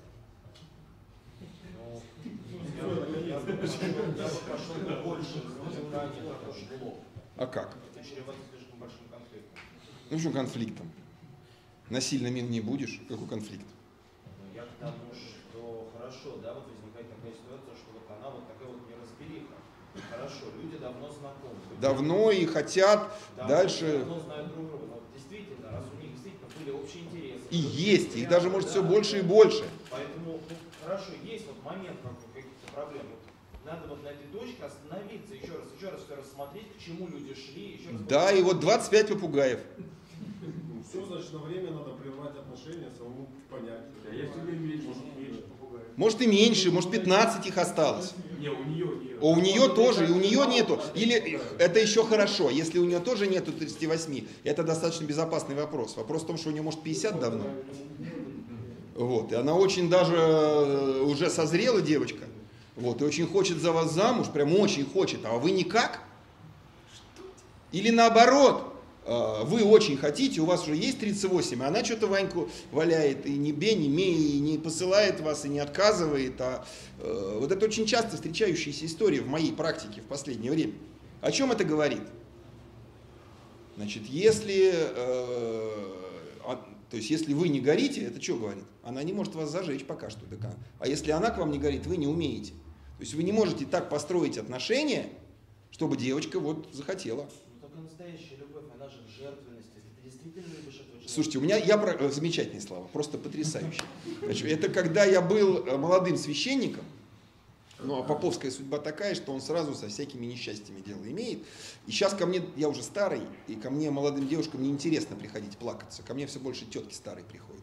А, вот. а когда я был помоложе, ко мне приходили молодые девушки, которые вот страдали от того, что, значит, они никак замуж э, не могут выйти, или вот их не берут, или их бросили, и они страдают, и все такое прочее. И вот мое, мое жертвенное, любвеобильное сердце так было устроено, что я на каждой хотел жениться.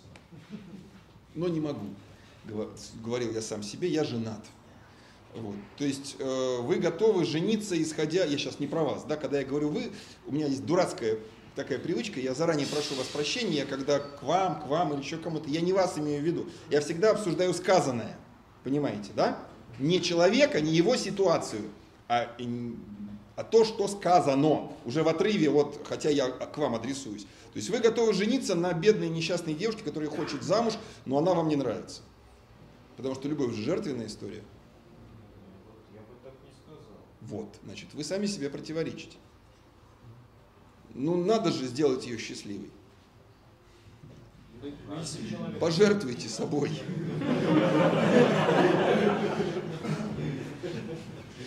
Я к тому, что э, ну, тяжело э, принять решение о браке, если вы не испытываете достаточных чувств для этого. Это чувство не обязательно какое-то прям вот мандраж, горение. Это очень по-разному могут себя проявлять эти чувства. Но вот вы чувствуете, вроде ваш человек, И вроде все то, а что-то не то. Э, Помните, как в сказке о мальчишке мальчише? И вроде все хорошо, да что-то нехорошо. И сомнения продолжают вас голодать. И, человек, и попадает, начинается ситуация, которая хорошими людьми названа замечательным емким словом. Чемодан без ручки. Бросить жалко, нести неудобно. Что делать? Что делать, да. Чего вопрос. делать, что делать, да. Э, Здравствуйте, меня зовут Дмитрий. У меня есть вот такой вопрос. Может А? Не-не-не-не-не, мы его подвесили. Мы подвесили вопрос, мы на него ответим.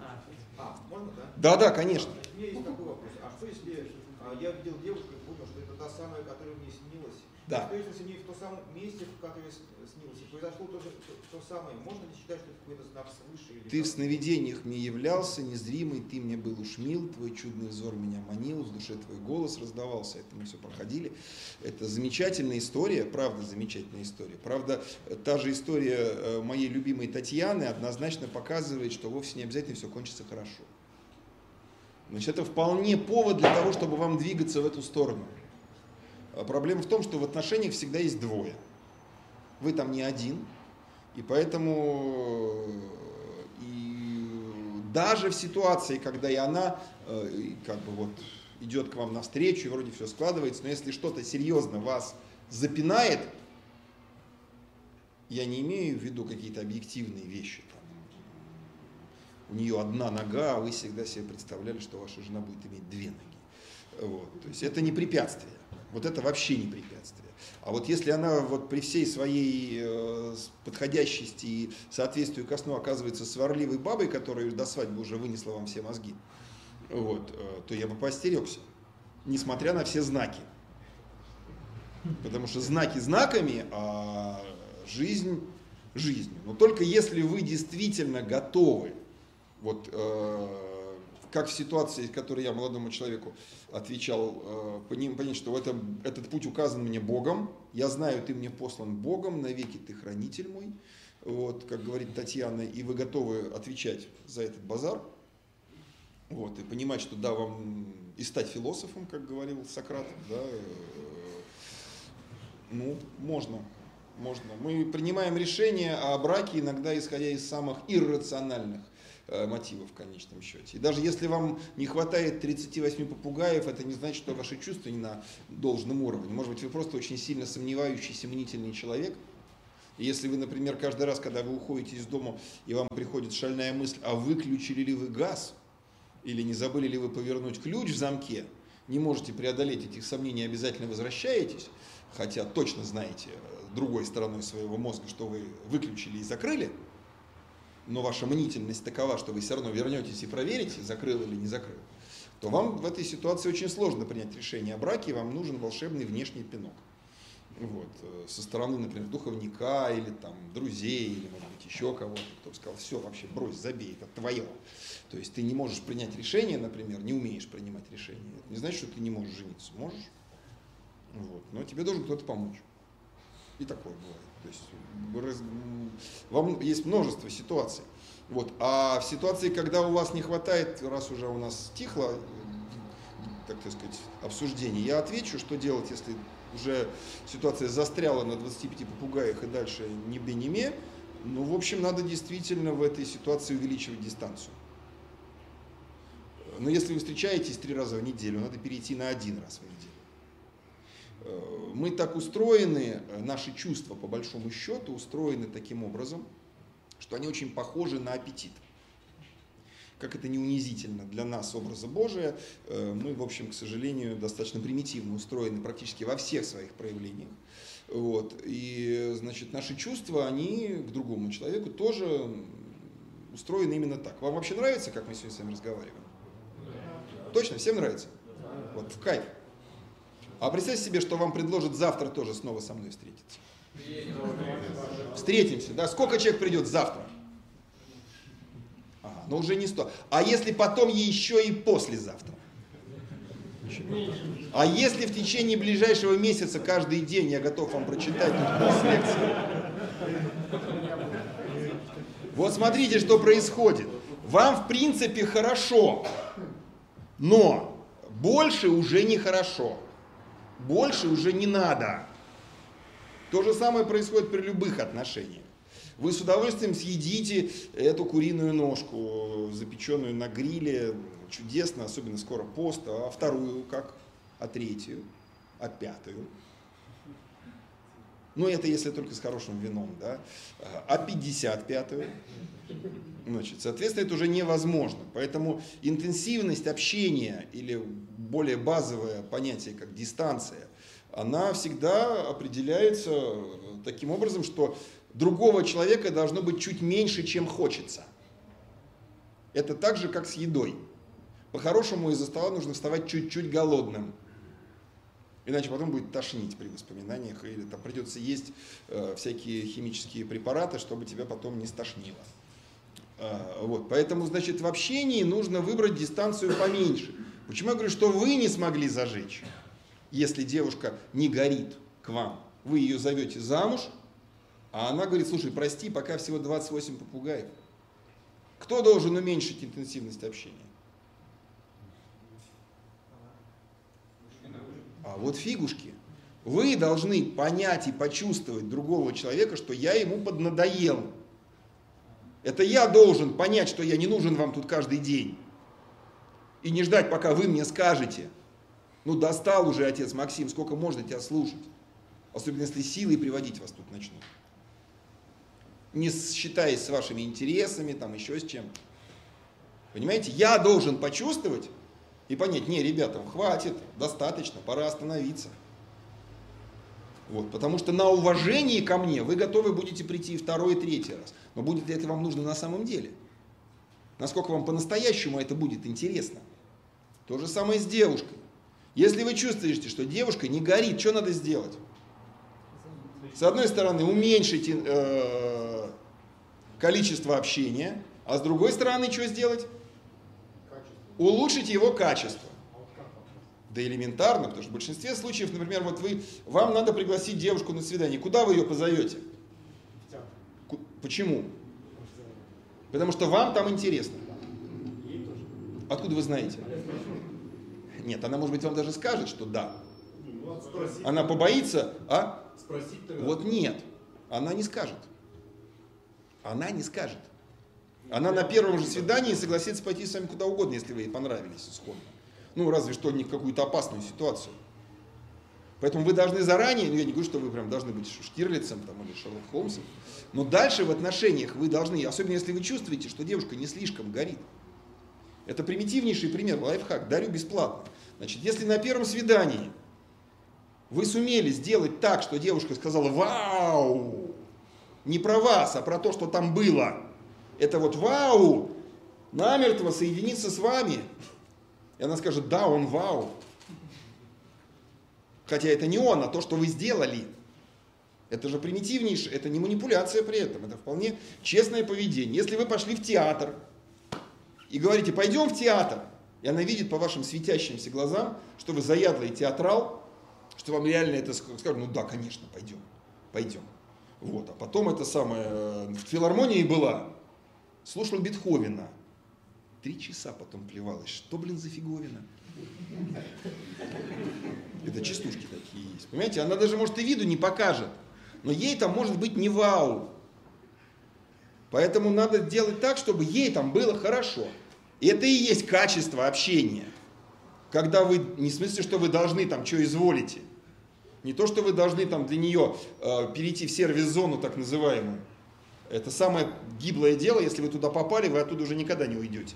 Если вы типа решаете ее проблемы, она великодушно принимает вас в качестве друга и э, человека, который решает ее проблемы. Оттуда вам уже не выбраться. Вот. А в ситуации, когда вы действительно то общение, которое пока она готова с вами проводить, значит, вы уменьшаете, причем вы не говорите, так, раз я тебе не нравлюсь, в достаточной степени, мы теперь с тобой будем встречаться два раза в неделю вместо трех ничего более идиотского сказать невозможно, как вы понимаете, да? Вот. А что надо сказать? Что надо сделать? Извини, дорогая, у меня сейчас тут проект на работе. Я так занят, я так занят. Вот. Э, а? Ничего не надо говорить. Нет, ну надо же как-то объяснить, почему раньше вы звонили каждый день, теперь звоните через день. Почему? Вы должны реально придумать себе тот самый проект на работе. Спасибо вам за эту подсказку. Вы действительно должны нагрузить себя чем-то другим. А? Да, это и называется переключить внимание. Вы действительно должны оказаться заняты чем-то другим. Если вы будете сидеть вместо свидания дома и тосковать по ней, значит, думая, какой же, как, как, как, вот как же хорошо было там, а теперь я тут один без него, потому что мне какой-то коуч тут сказал, что, значит, не надо э, с ней э, так, так часто встречаться. Нет, вы должны реально переключиться. Потому что вас ей много. А в той ситуации, когда вас ей нормально, вы должны, соответственно, больше того, желательно э, настолько ограничить общение с ней, чтобы она еще и скучать по вам начала. Помните это самое, чем больше женщинам меньше, чем меньше больше ананас. Э, Или как там у классика, да, чем меньше женщину мы любим, тем больше нравимся мы ей, и тем ее вернее губим. Вот. Но нам не надо ее губить, вот. но это работает. Это вообще всегда работает. С вами, со мной, с кем угодно. Это так же, как с аппетитом. Отец Максим, Я- может так случиться, что они в результате а, расстояния еще дальше Да. И слава То Богу. есть это два варианта. Либо И ближе слава к Богу, и вы тогда дальше. спокойно расстанетесь без особой боли друг по отношению к другу. Вот. А если на расстоянии вы начнете скучать, то это очень хорошая ситуация. Очень хорошая ситуация. Вот. Когда, э, еще раз говорю, любого общения не должно быть больше, чем хочется. Его всегда должно быть немного меньше. Вот. Я э, буквально спасал супружеские пары этим самым примитивным приемом. Говорю, слушай, ну отстань. Она тебе или он тебе прямо говорит, отстань. Вот отстань. Человек отстал, и все стало более-менее нормально. Вот, потому что когда еще, это, ну это как с едой, вот представляете себе еду, сразу все становится понятно. Хорошая, вкусная, нормальная, замечательная еда, но ее много. Потому что я сделала тут себе вчера шунтирование желудка. И бесполезно говорить, что нормальный человек съедает обычно пару тарелок. Моя норма сейчас 150 грамм. Или даже меньше, 75. После шунтирования желудка. Вот больше я не могу. Желудок отрезали, оставили маленький кусочек. Так и тут. Моя душа сейчас вмещает, но эти 75 грамм я съем с удовольствием. Вот, поэтому пусть вы с удовольствием общаетесь настолько, насколько вы хотите. И в смысле она хочет. Поэтому еще один дарю лайфхак. В любых отношениях, когда одному нужно больше, а другому меньше, чего угодно, времени, общения, театра, секса, молитвы совместной, должно быть его сколько? Сколько нужно кому? Кому нужно больше или кому нужно меньше?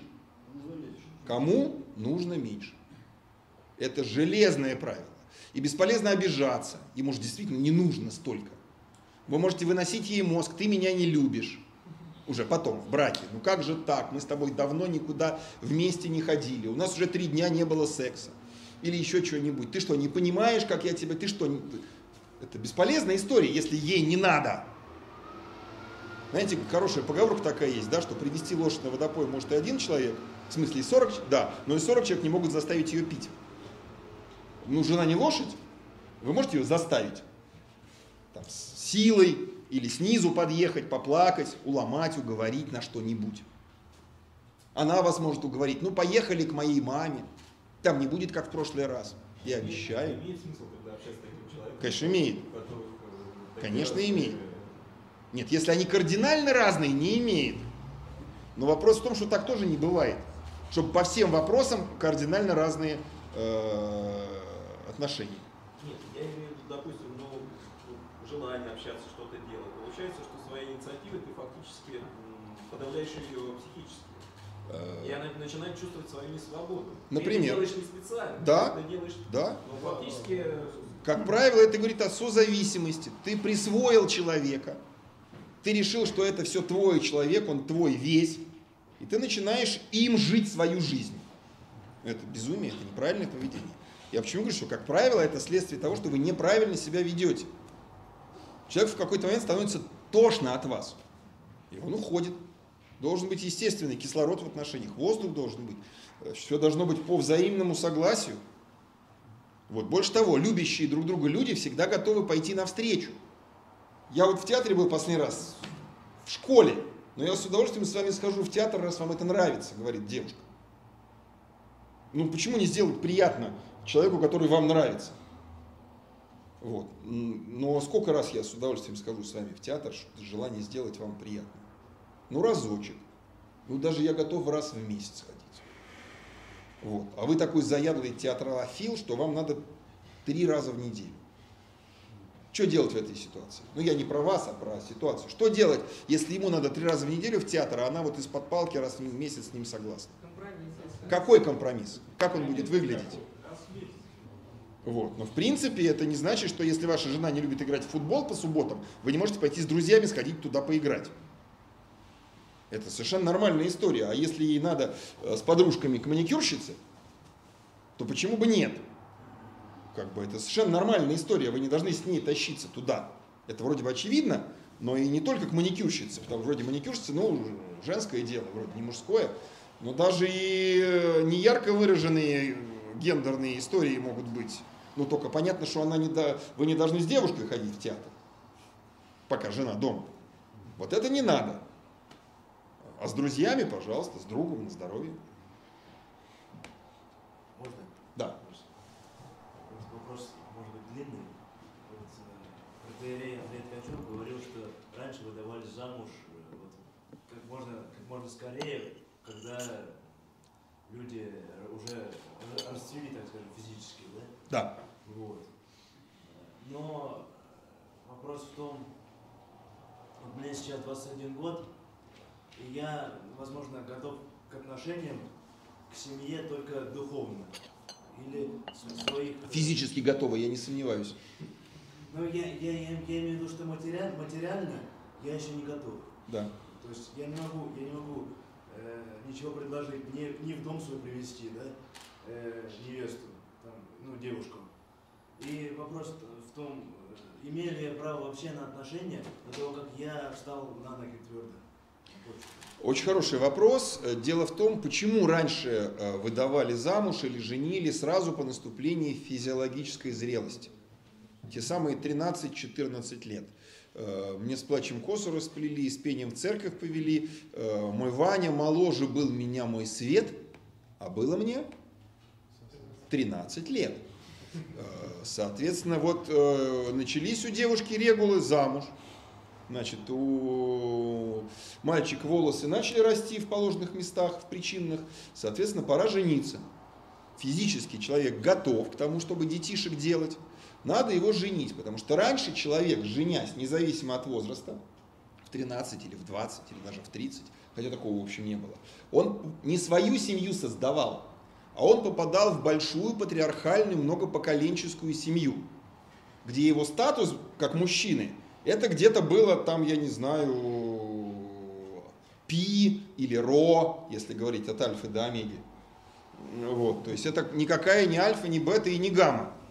То есть это какой-то там из шести мужчин, вот, который, собственно, не должен э, содержать свою семью, там есть большак, он все решает, большое хозяйство, большая патриархальная многопоколенческая семья. Физической зрелости было достаточно. Дети наше богатство в буквальном смысле этого слова. Чем больше детей, тем больше земли надел, тем больше работников, тем больше реальное богатство семьи. Сейчас необходимо, как вы совершенно справедливо сформулировали, кроме физической и духовной зрелости, необходима еще социальная зрелость. Вот. Здесь можно по-разному к этой ситуации подходить. Э, Вариант грузинский, условно говоря. Я должен сказать «заходи». То есть у тебя должна быть квартира, хотя бы в ипотеку, при надежной зарплате. У тебя должна быть там одно, ты должен все порешать и куда-то женщину привести. Надо честно сказать, что это не вполне э, европейский вариант. Я его совершенно не отрицаю и не порицаю, не дай бог, это совершенно нормальный вариант. Вот. Но только есть вероятность, что вы никогда так не сможете сказать. Вот. И в категориях Востока, значит, вы и не должны жениться. Потому что, как там, если брать ислам, например, сколько можно жен? Э, Столько можешь обеспечить. Там, но не больше четырех, если ты не соответствующего положения не занимаешь, не падишах какой-нибудь. А так, э, тебе не положено три жены, если ты не можешь содержать трех.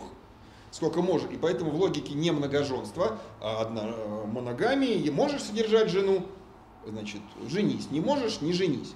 Вот. В европейских, э, и в том числе в нашем как бы, варианте, это, еще раз подчеркиваю, я специально ислам в пример привел, потому что это не про религию, а именно про менталитет такой человеческий, что называется, народный. Ты не должен сказать ей «заходи». Ты, в принципе, должен... э, понятно, что не надо жениться, если жить вообще негде. То есть, типа, на вокзале.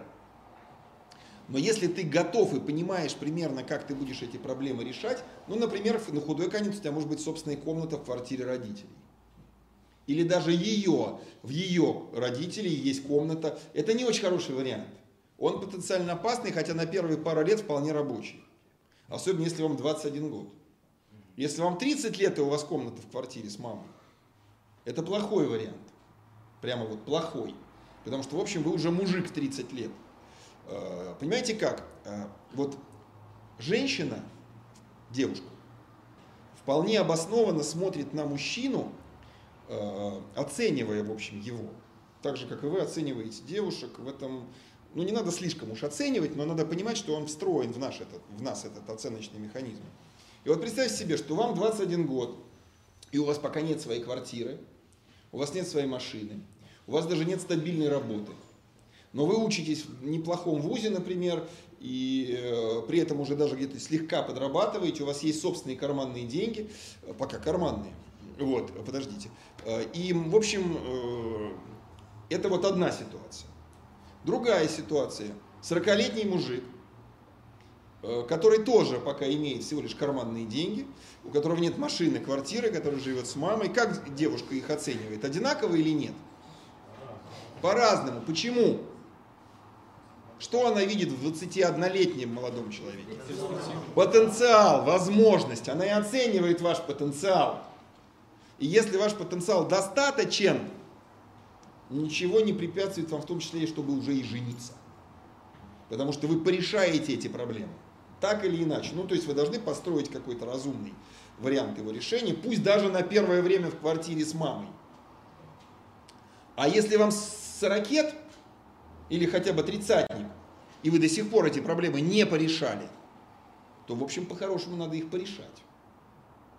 Вот. Ну или дождаться, пока мама умрет. А? Или. Э, Да, ну то есть как бы тут важный момент. Вы уже по факту, э, при при этом начинать-то никогда не поздно.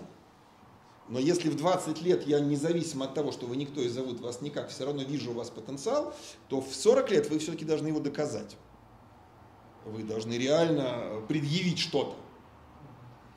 Вот, да. А если я планирую семинарию, будучи семинаристом, у меня есть потенциал? Есть. Но если вы пока планируете, это пока не проявленный потенциал. Если вы уже поступили в семинарию, там учитесь, то я вам категорически не советую заводить отношения до четвертого курса.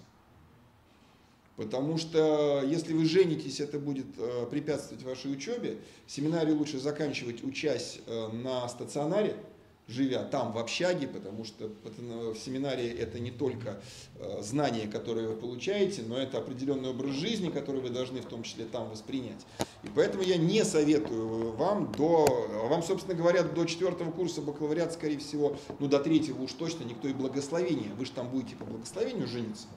Без благословения владыки ректора вам никто, вы жениться не сможете. А он вам не даст благословения до третьего курса. Вот. И жильем вас там никто не обеспечит. Вот. а, И оморочить девушке голову и себе забивать голову дури я тоже не советую.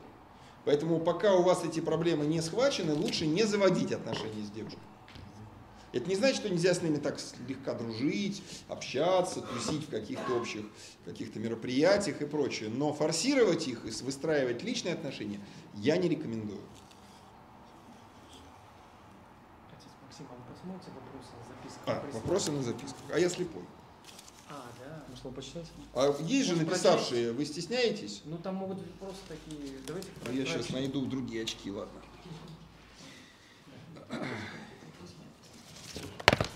А давайте я вы... Все, уже одел вторые очки. Скажите, почему у мужчин в душе присутствует ревность к постельному прошлому избранницы? Чем обусловлена традиция у священства брать в жены девицу? И насколько важно девичество? Значит, э, чем обусловлена присущая в душе мужчин ревность к постельному прошлому избранницы. Э, Эта ревность к постельному прошлому избранницы присуща не только мужчинам, но и женщинам. Значит, потому что, в общем, это плохо, по большому счету. Э, Это не значит, что это катастрофически плохо, но э, вообще ваша история очень много о вас говорит. Понимаете, если у вас там, например, вы не были христианами, у вас были какие-то какие отношения, в которых э, присутствовали в том числе и интимные отношения, потому что в ваших тогдашних понятиях это было допустимо, и вы пытались по-честному в рамках того, что вы, как вы это понимали, в кавычках и прочее, строить эти отношения, там что-то не получилось, или вы были замужем, девушка была и э, там, то я не вижу никаких оснований э, унижать ее тем, что испытывать к этому какую-то ревность. Вот. А если у нее были беспорядочные связи, которые даже толком непонятно закончились или еще продолжаются, вот, то это серьезнейший звоночек. Вот. э, Но э, я, честно говоря, можно придумывать всякое. Я слышал разные придумки про то, что типа жена хранительница очага и все остальное. Но мне кажется, в современном мире принципиальной разницы нет. Я категорически не приемлю позицию мужчин, которые себе позволяли или позволяют э, свободные добрачные отношения. Ну так получилось, что у них они были, а себе ищут девственницу. Как минимум это нечестно. Вот. Э, Поэтому заморачиваться, ну еще раз говорю, заморачиваться нужно не тем вообще, а был ли там кто-нибудь. Ну была там, я сейчас ни в коем случае не оправдываю блуд. Просто, вот, ну была там любовь. Но люди не видели для себя препятствий по каким-то причинам, а очень многие люди не видят в современном мире, подавляющее большинство не видят для себя этих препятствий, не понимают. Да, а, значит, она пошла, допустим, на сожительство. Да, сейчас она пересмотрела эти, э, эти вопросы и все такое прочее. То же самое с мужчиной. Если мужчина позволяет себе беспорядочные связи, это очень плохой муж. Это плохой муж. Почему там три брака тех же? Знаете, на Востоке есть хорошая поговорка. Если что-то случилось однажды, ну, с высокой степенью вероятности, может быть, это больше никогда и не случится. А если это случилось дважды, это точно случится в третий раз. Вот. Ну, там второй, третий это вопрос спорный, но уж если это трижды случилось, то четвертый раз лучше не пробовать. Вот. Если ты не сумел там три раза сохранить свой брак, значит четвертый ты тоже не сохранишь, даже и не ввязывайся. Э, Вот. Господь все прощает, Господь пора, может нам все это дело простить, вот. но опять надо смотреть, а действительно ли человек пересмотрел, действительно ли он по-настоящему покаялся. И надо понимать, что это удобосклонность. Дело в том, что, вот, понимаете, как в нас, э, людях, в отношении сексуальной свободы сформированы очень жестокие табу. В свое время, в 90-е годы было, я когда еще такое мог смотреть, э, или там 80-е, была, была куча смешных комедий по поводу потери девственности.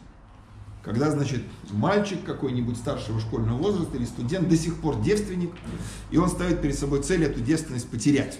Там друзья пытаются ему помогать и все такое прочее. И у него ничего не получается. Вот никак, потому что у него действительно сформированы эти самые табу. Девственность потерять очень сложно. Реально. Но когда она потеряна, э, эти запреты внутренние снимаются. Понимаете? Вот если для вас это не проблема, подойти к девушке, поговорить с ней и уговорить ее сегодня остаться у вас ночевать, то у вас, кроме того, что вы умеете это сделать, говорит о том, что у вас нет этих табу внутренних. Или у нее нету, соответственно. То есть, если человек практиковал беспорядочную половую жизнь, у него с высокой степенью вероятности, точнее не точно, а сто процентов эти табу все разрушены. Э, Что я видел, э, это эти табу восстанавливают, восстанавливают действительно настоящее покаяние. Оно встречается редко. Оно бывает в том случае, какое, вот как с Марией Магдалиной какой-нибудь, которая там была блудница, а потом встретила Господа. Когда человек вот впервые для себя открывает Бога. Он действительно полностью пересматривает всю свою жизнь. Он действительно заново рождается. И тогда более-менее все равно, вот, э, что там у него раньше было, потому что он умирает для прежней жизни и воскресает для жизни новой. Хотя опасность внутренняя все равно продолжает, ну какие-то вещи продолжают быть. Но еще раз говорю, я не вижу здесь принципиальной разницы гендерной, мужчина это или женщина. Я не готов сейчас разбирать особые случаи там, ревности. Это тема отдельного большого разговора про ревность, как она возникает, почему она там существует. Вот. Как правило, всегда ревность э, основана на захватническом характере отношений, когда вот такой, условно говоря, восточный тип отношения мужчины к женщине. Женщину можно украсть. Э, Современный психолог сказал, что происходит объек- объективация. Я вот, помните, это слово употреблял, когда это предмет. У меня есть квартира, машина, дача, жена. А дальше, как в 90-е годы. У меня были знакомые ребята, которые как-то в 90 каком-то году поцарапали 600-й Мерседес крутых пацанов реальных. И дальше была, был такой разговор. А, значит, он говорит, ну вы простите, ребята, я ремонт оплачу. Говорит, ты что вообще, парниша? Это теперь твоя машина. Я что буду, на царапанном Мерс- Мерсе ездить? Ты эту машину забирай, а мне, пожалуйста, купи новый. То есть это вот реальная тема. Что-то там будет закрашенный, и это никто не увидит. Это уже никого не волнует. Значит, это теперь твоя машина.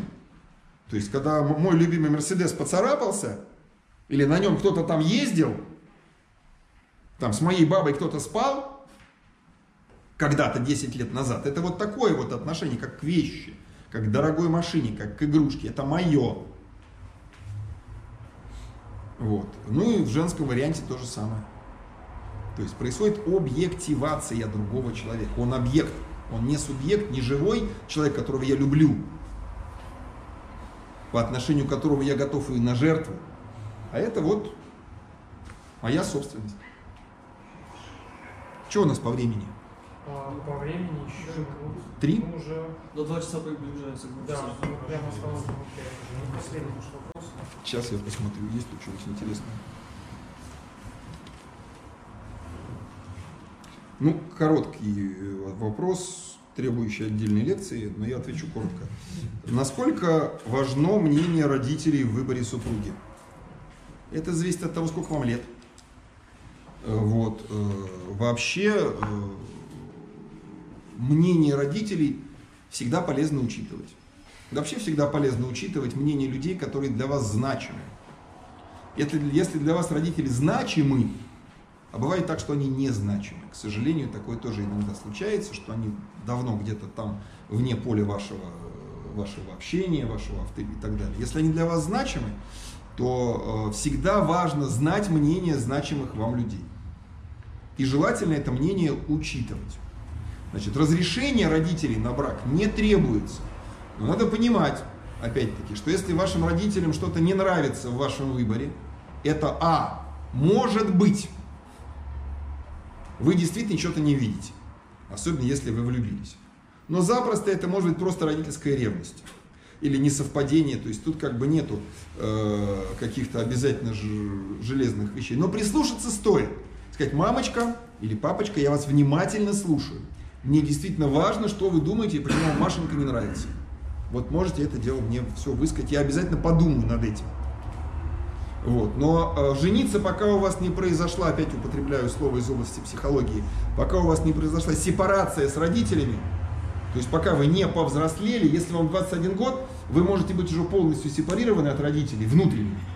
Вы сами принимаете значимые решения и можете при этом с ними посоветоваться. И можете сказать им нет. Вам может быть 40 лет, и вы можете быть не сепарированы от своих родителей.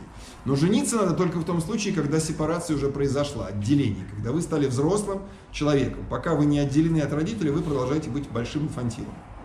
Вот. Это не значит, что нужно сегодня там, начать дома мебель ломать. Вот. Но э, отделиться нужно. А посоветоваться в ситуации, когда вы сепарированы, не- нет, нет ничего плохого. Вы всегда можете сказать, да, извини, мама или пап, я вас услышал, но я не согласен, я поступлю так, как считаю нужным. И при нормально пройденной сепарации, в общем, родители изменят свое мнение, по крайней мере, постараются полюбить вашу избранницу. Может, у них это не получится, конечно, но они, по идее, должны постараться. Да. Да, у меня вопрос э, вот, э, касательно периода влюбленности, когда происходит сближение двух людей.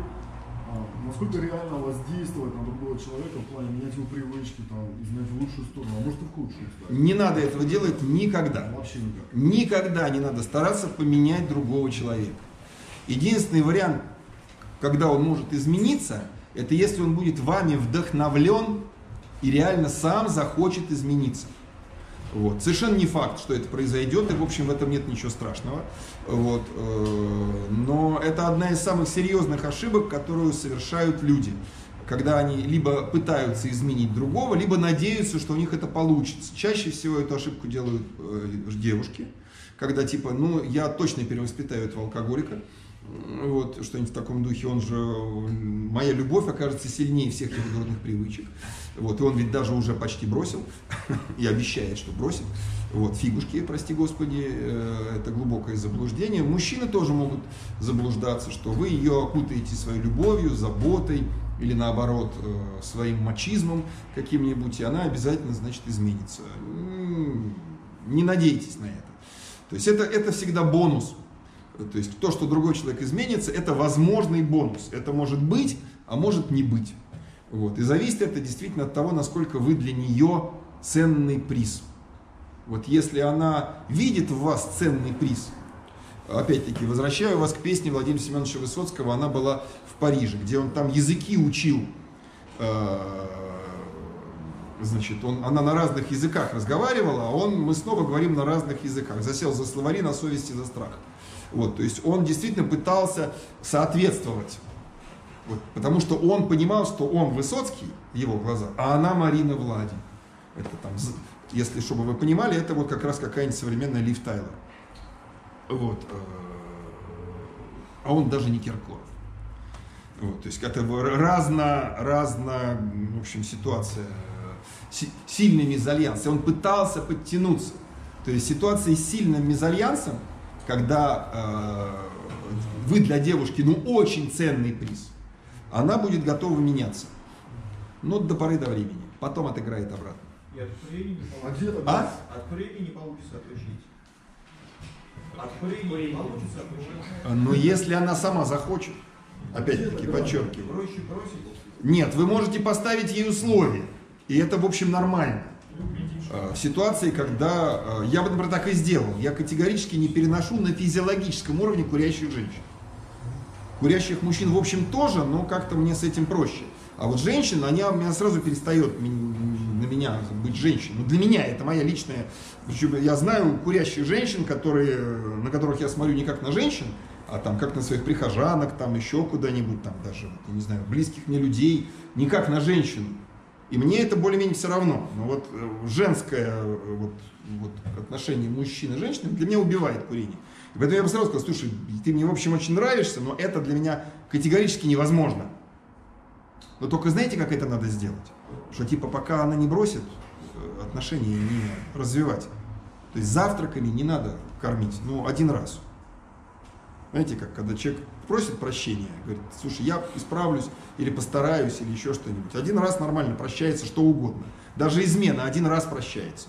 Ну, как вот по, по правильным понятиям. Ну, ну, с кем, вот, ну, вот без попутал, значит, вот я э, проснулась с утра в чужой постели. Или проснулся с утра. Ну, так, так вот получилось, перебрали мы там. Еще, ну, ма- мало ли, или там влюбилась. Ну, можно простить измену? В принципе, можно. Вы не обязаны ее прощать, но один раз простить измену можно. А вот второй раз категорически нет. Вот то же самое и здесь. Как бы. ну, если для вас что-то неприемлемо в ее поведении, вам не надо ее переделывать, вам надо просто на каком-то этапе сказать. Ну, другой вопрос, что, знаете, как это вот девушка часто делает ошибку, особенно знакомясь с, мало знак- с не очень православными людьми. Она на первом свидании говорит, слушай, у нас секса до свадьбы не будет. Я православная. И он тут же сваливает. Не потому, что ему секс нужен, особенно, потому что она пока никто и зовут ее никак. И заморачиваться девушкой с заморочками я не буду. Понимаете? То есть грузить своими тараканами можно, а при этом она говорит, ну вот, а девушка говорит, ну всем мужчинам, всем мужчинам нужен секс. Да ничего подобного. Если он уже влюбился, он потерпит, он на любые условия пойдет, если он, если уже он вот... А пока он не влюбился, а ты ему ставишь условия, и это тебе не то, и то тебе не то, и там тебе не так.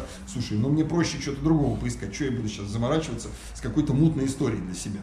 То есть постепенно менять, подталкивать. Ну нет, а, понимаете как? А, Я считаю, что если вот, вот для вас курение, я не знаю, как, что для вас курение. А, Потому что у нас ведь курение, к сожалению, прости господи, я сейчас страшные вещи скажу, да простят меня люди, которые смотрят меня с той стороны экрана. Значит, у нас курение абсолютизировано как некое вообще вселенское зло, которое, значит, там приравнивается к блуду, убийству, воровству и всему остальному. Ну, конечно, это не так. Это всего лишь одна из вредных привычек. По большому счету, это вот триада современного мира, табак, кофе и алкоголь сформировалась только в 20 веке. И почему-то по странной причине для нас, э, православных, значит, кофе допустимо, а курения нет. Хотя и то, и другое, ну, я не, не собираюсь рушить стереотипы, они есть как стереотипы. Но в принципе это странным образом случайно к 20 веку появившаяся история. Понимаете, там на Афоне какие-нибудь монахи курят и особенно не заморачиваются. Для них это как с кофе. Вот, но поэтому не надо, вот если вы понимаете, что в принципе вы можете попробовать с этой девушкой, даже с курящей начать строить отношения, а потом на каком-то этапе ей все-таки сказать, знаешь, вот для меня это э, все очень сложно, серьезно, но опять вот рассчитывать на то, что она ради вас должна такая история скользковатая. А если вы готовы потерпеть, ну, опять, слушайте, простите меня, я не должен бы это был бы говорить, но это одна из очень маленьких проблем по сравнению с тем, с чем вы можете столкнуться, э, женившись или выйдя замуж. Э, Это вам покажется просто каким-то детским садом по сравнению с теми вещами, которые там всплывают потом. Там такие скелеты в шкафу бывают. Потому что курение это просто детский сад. Ну, Наверное, мы заканчиваем на этой. Да. Друзья,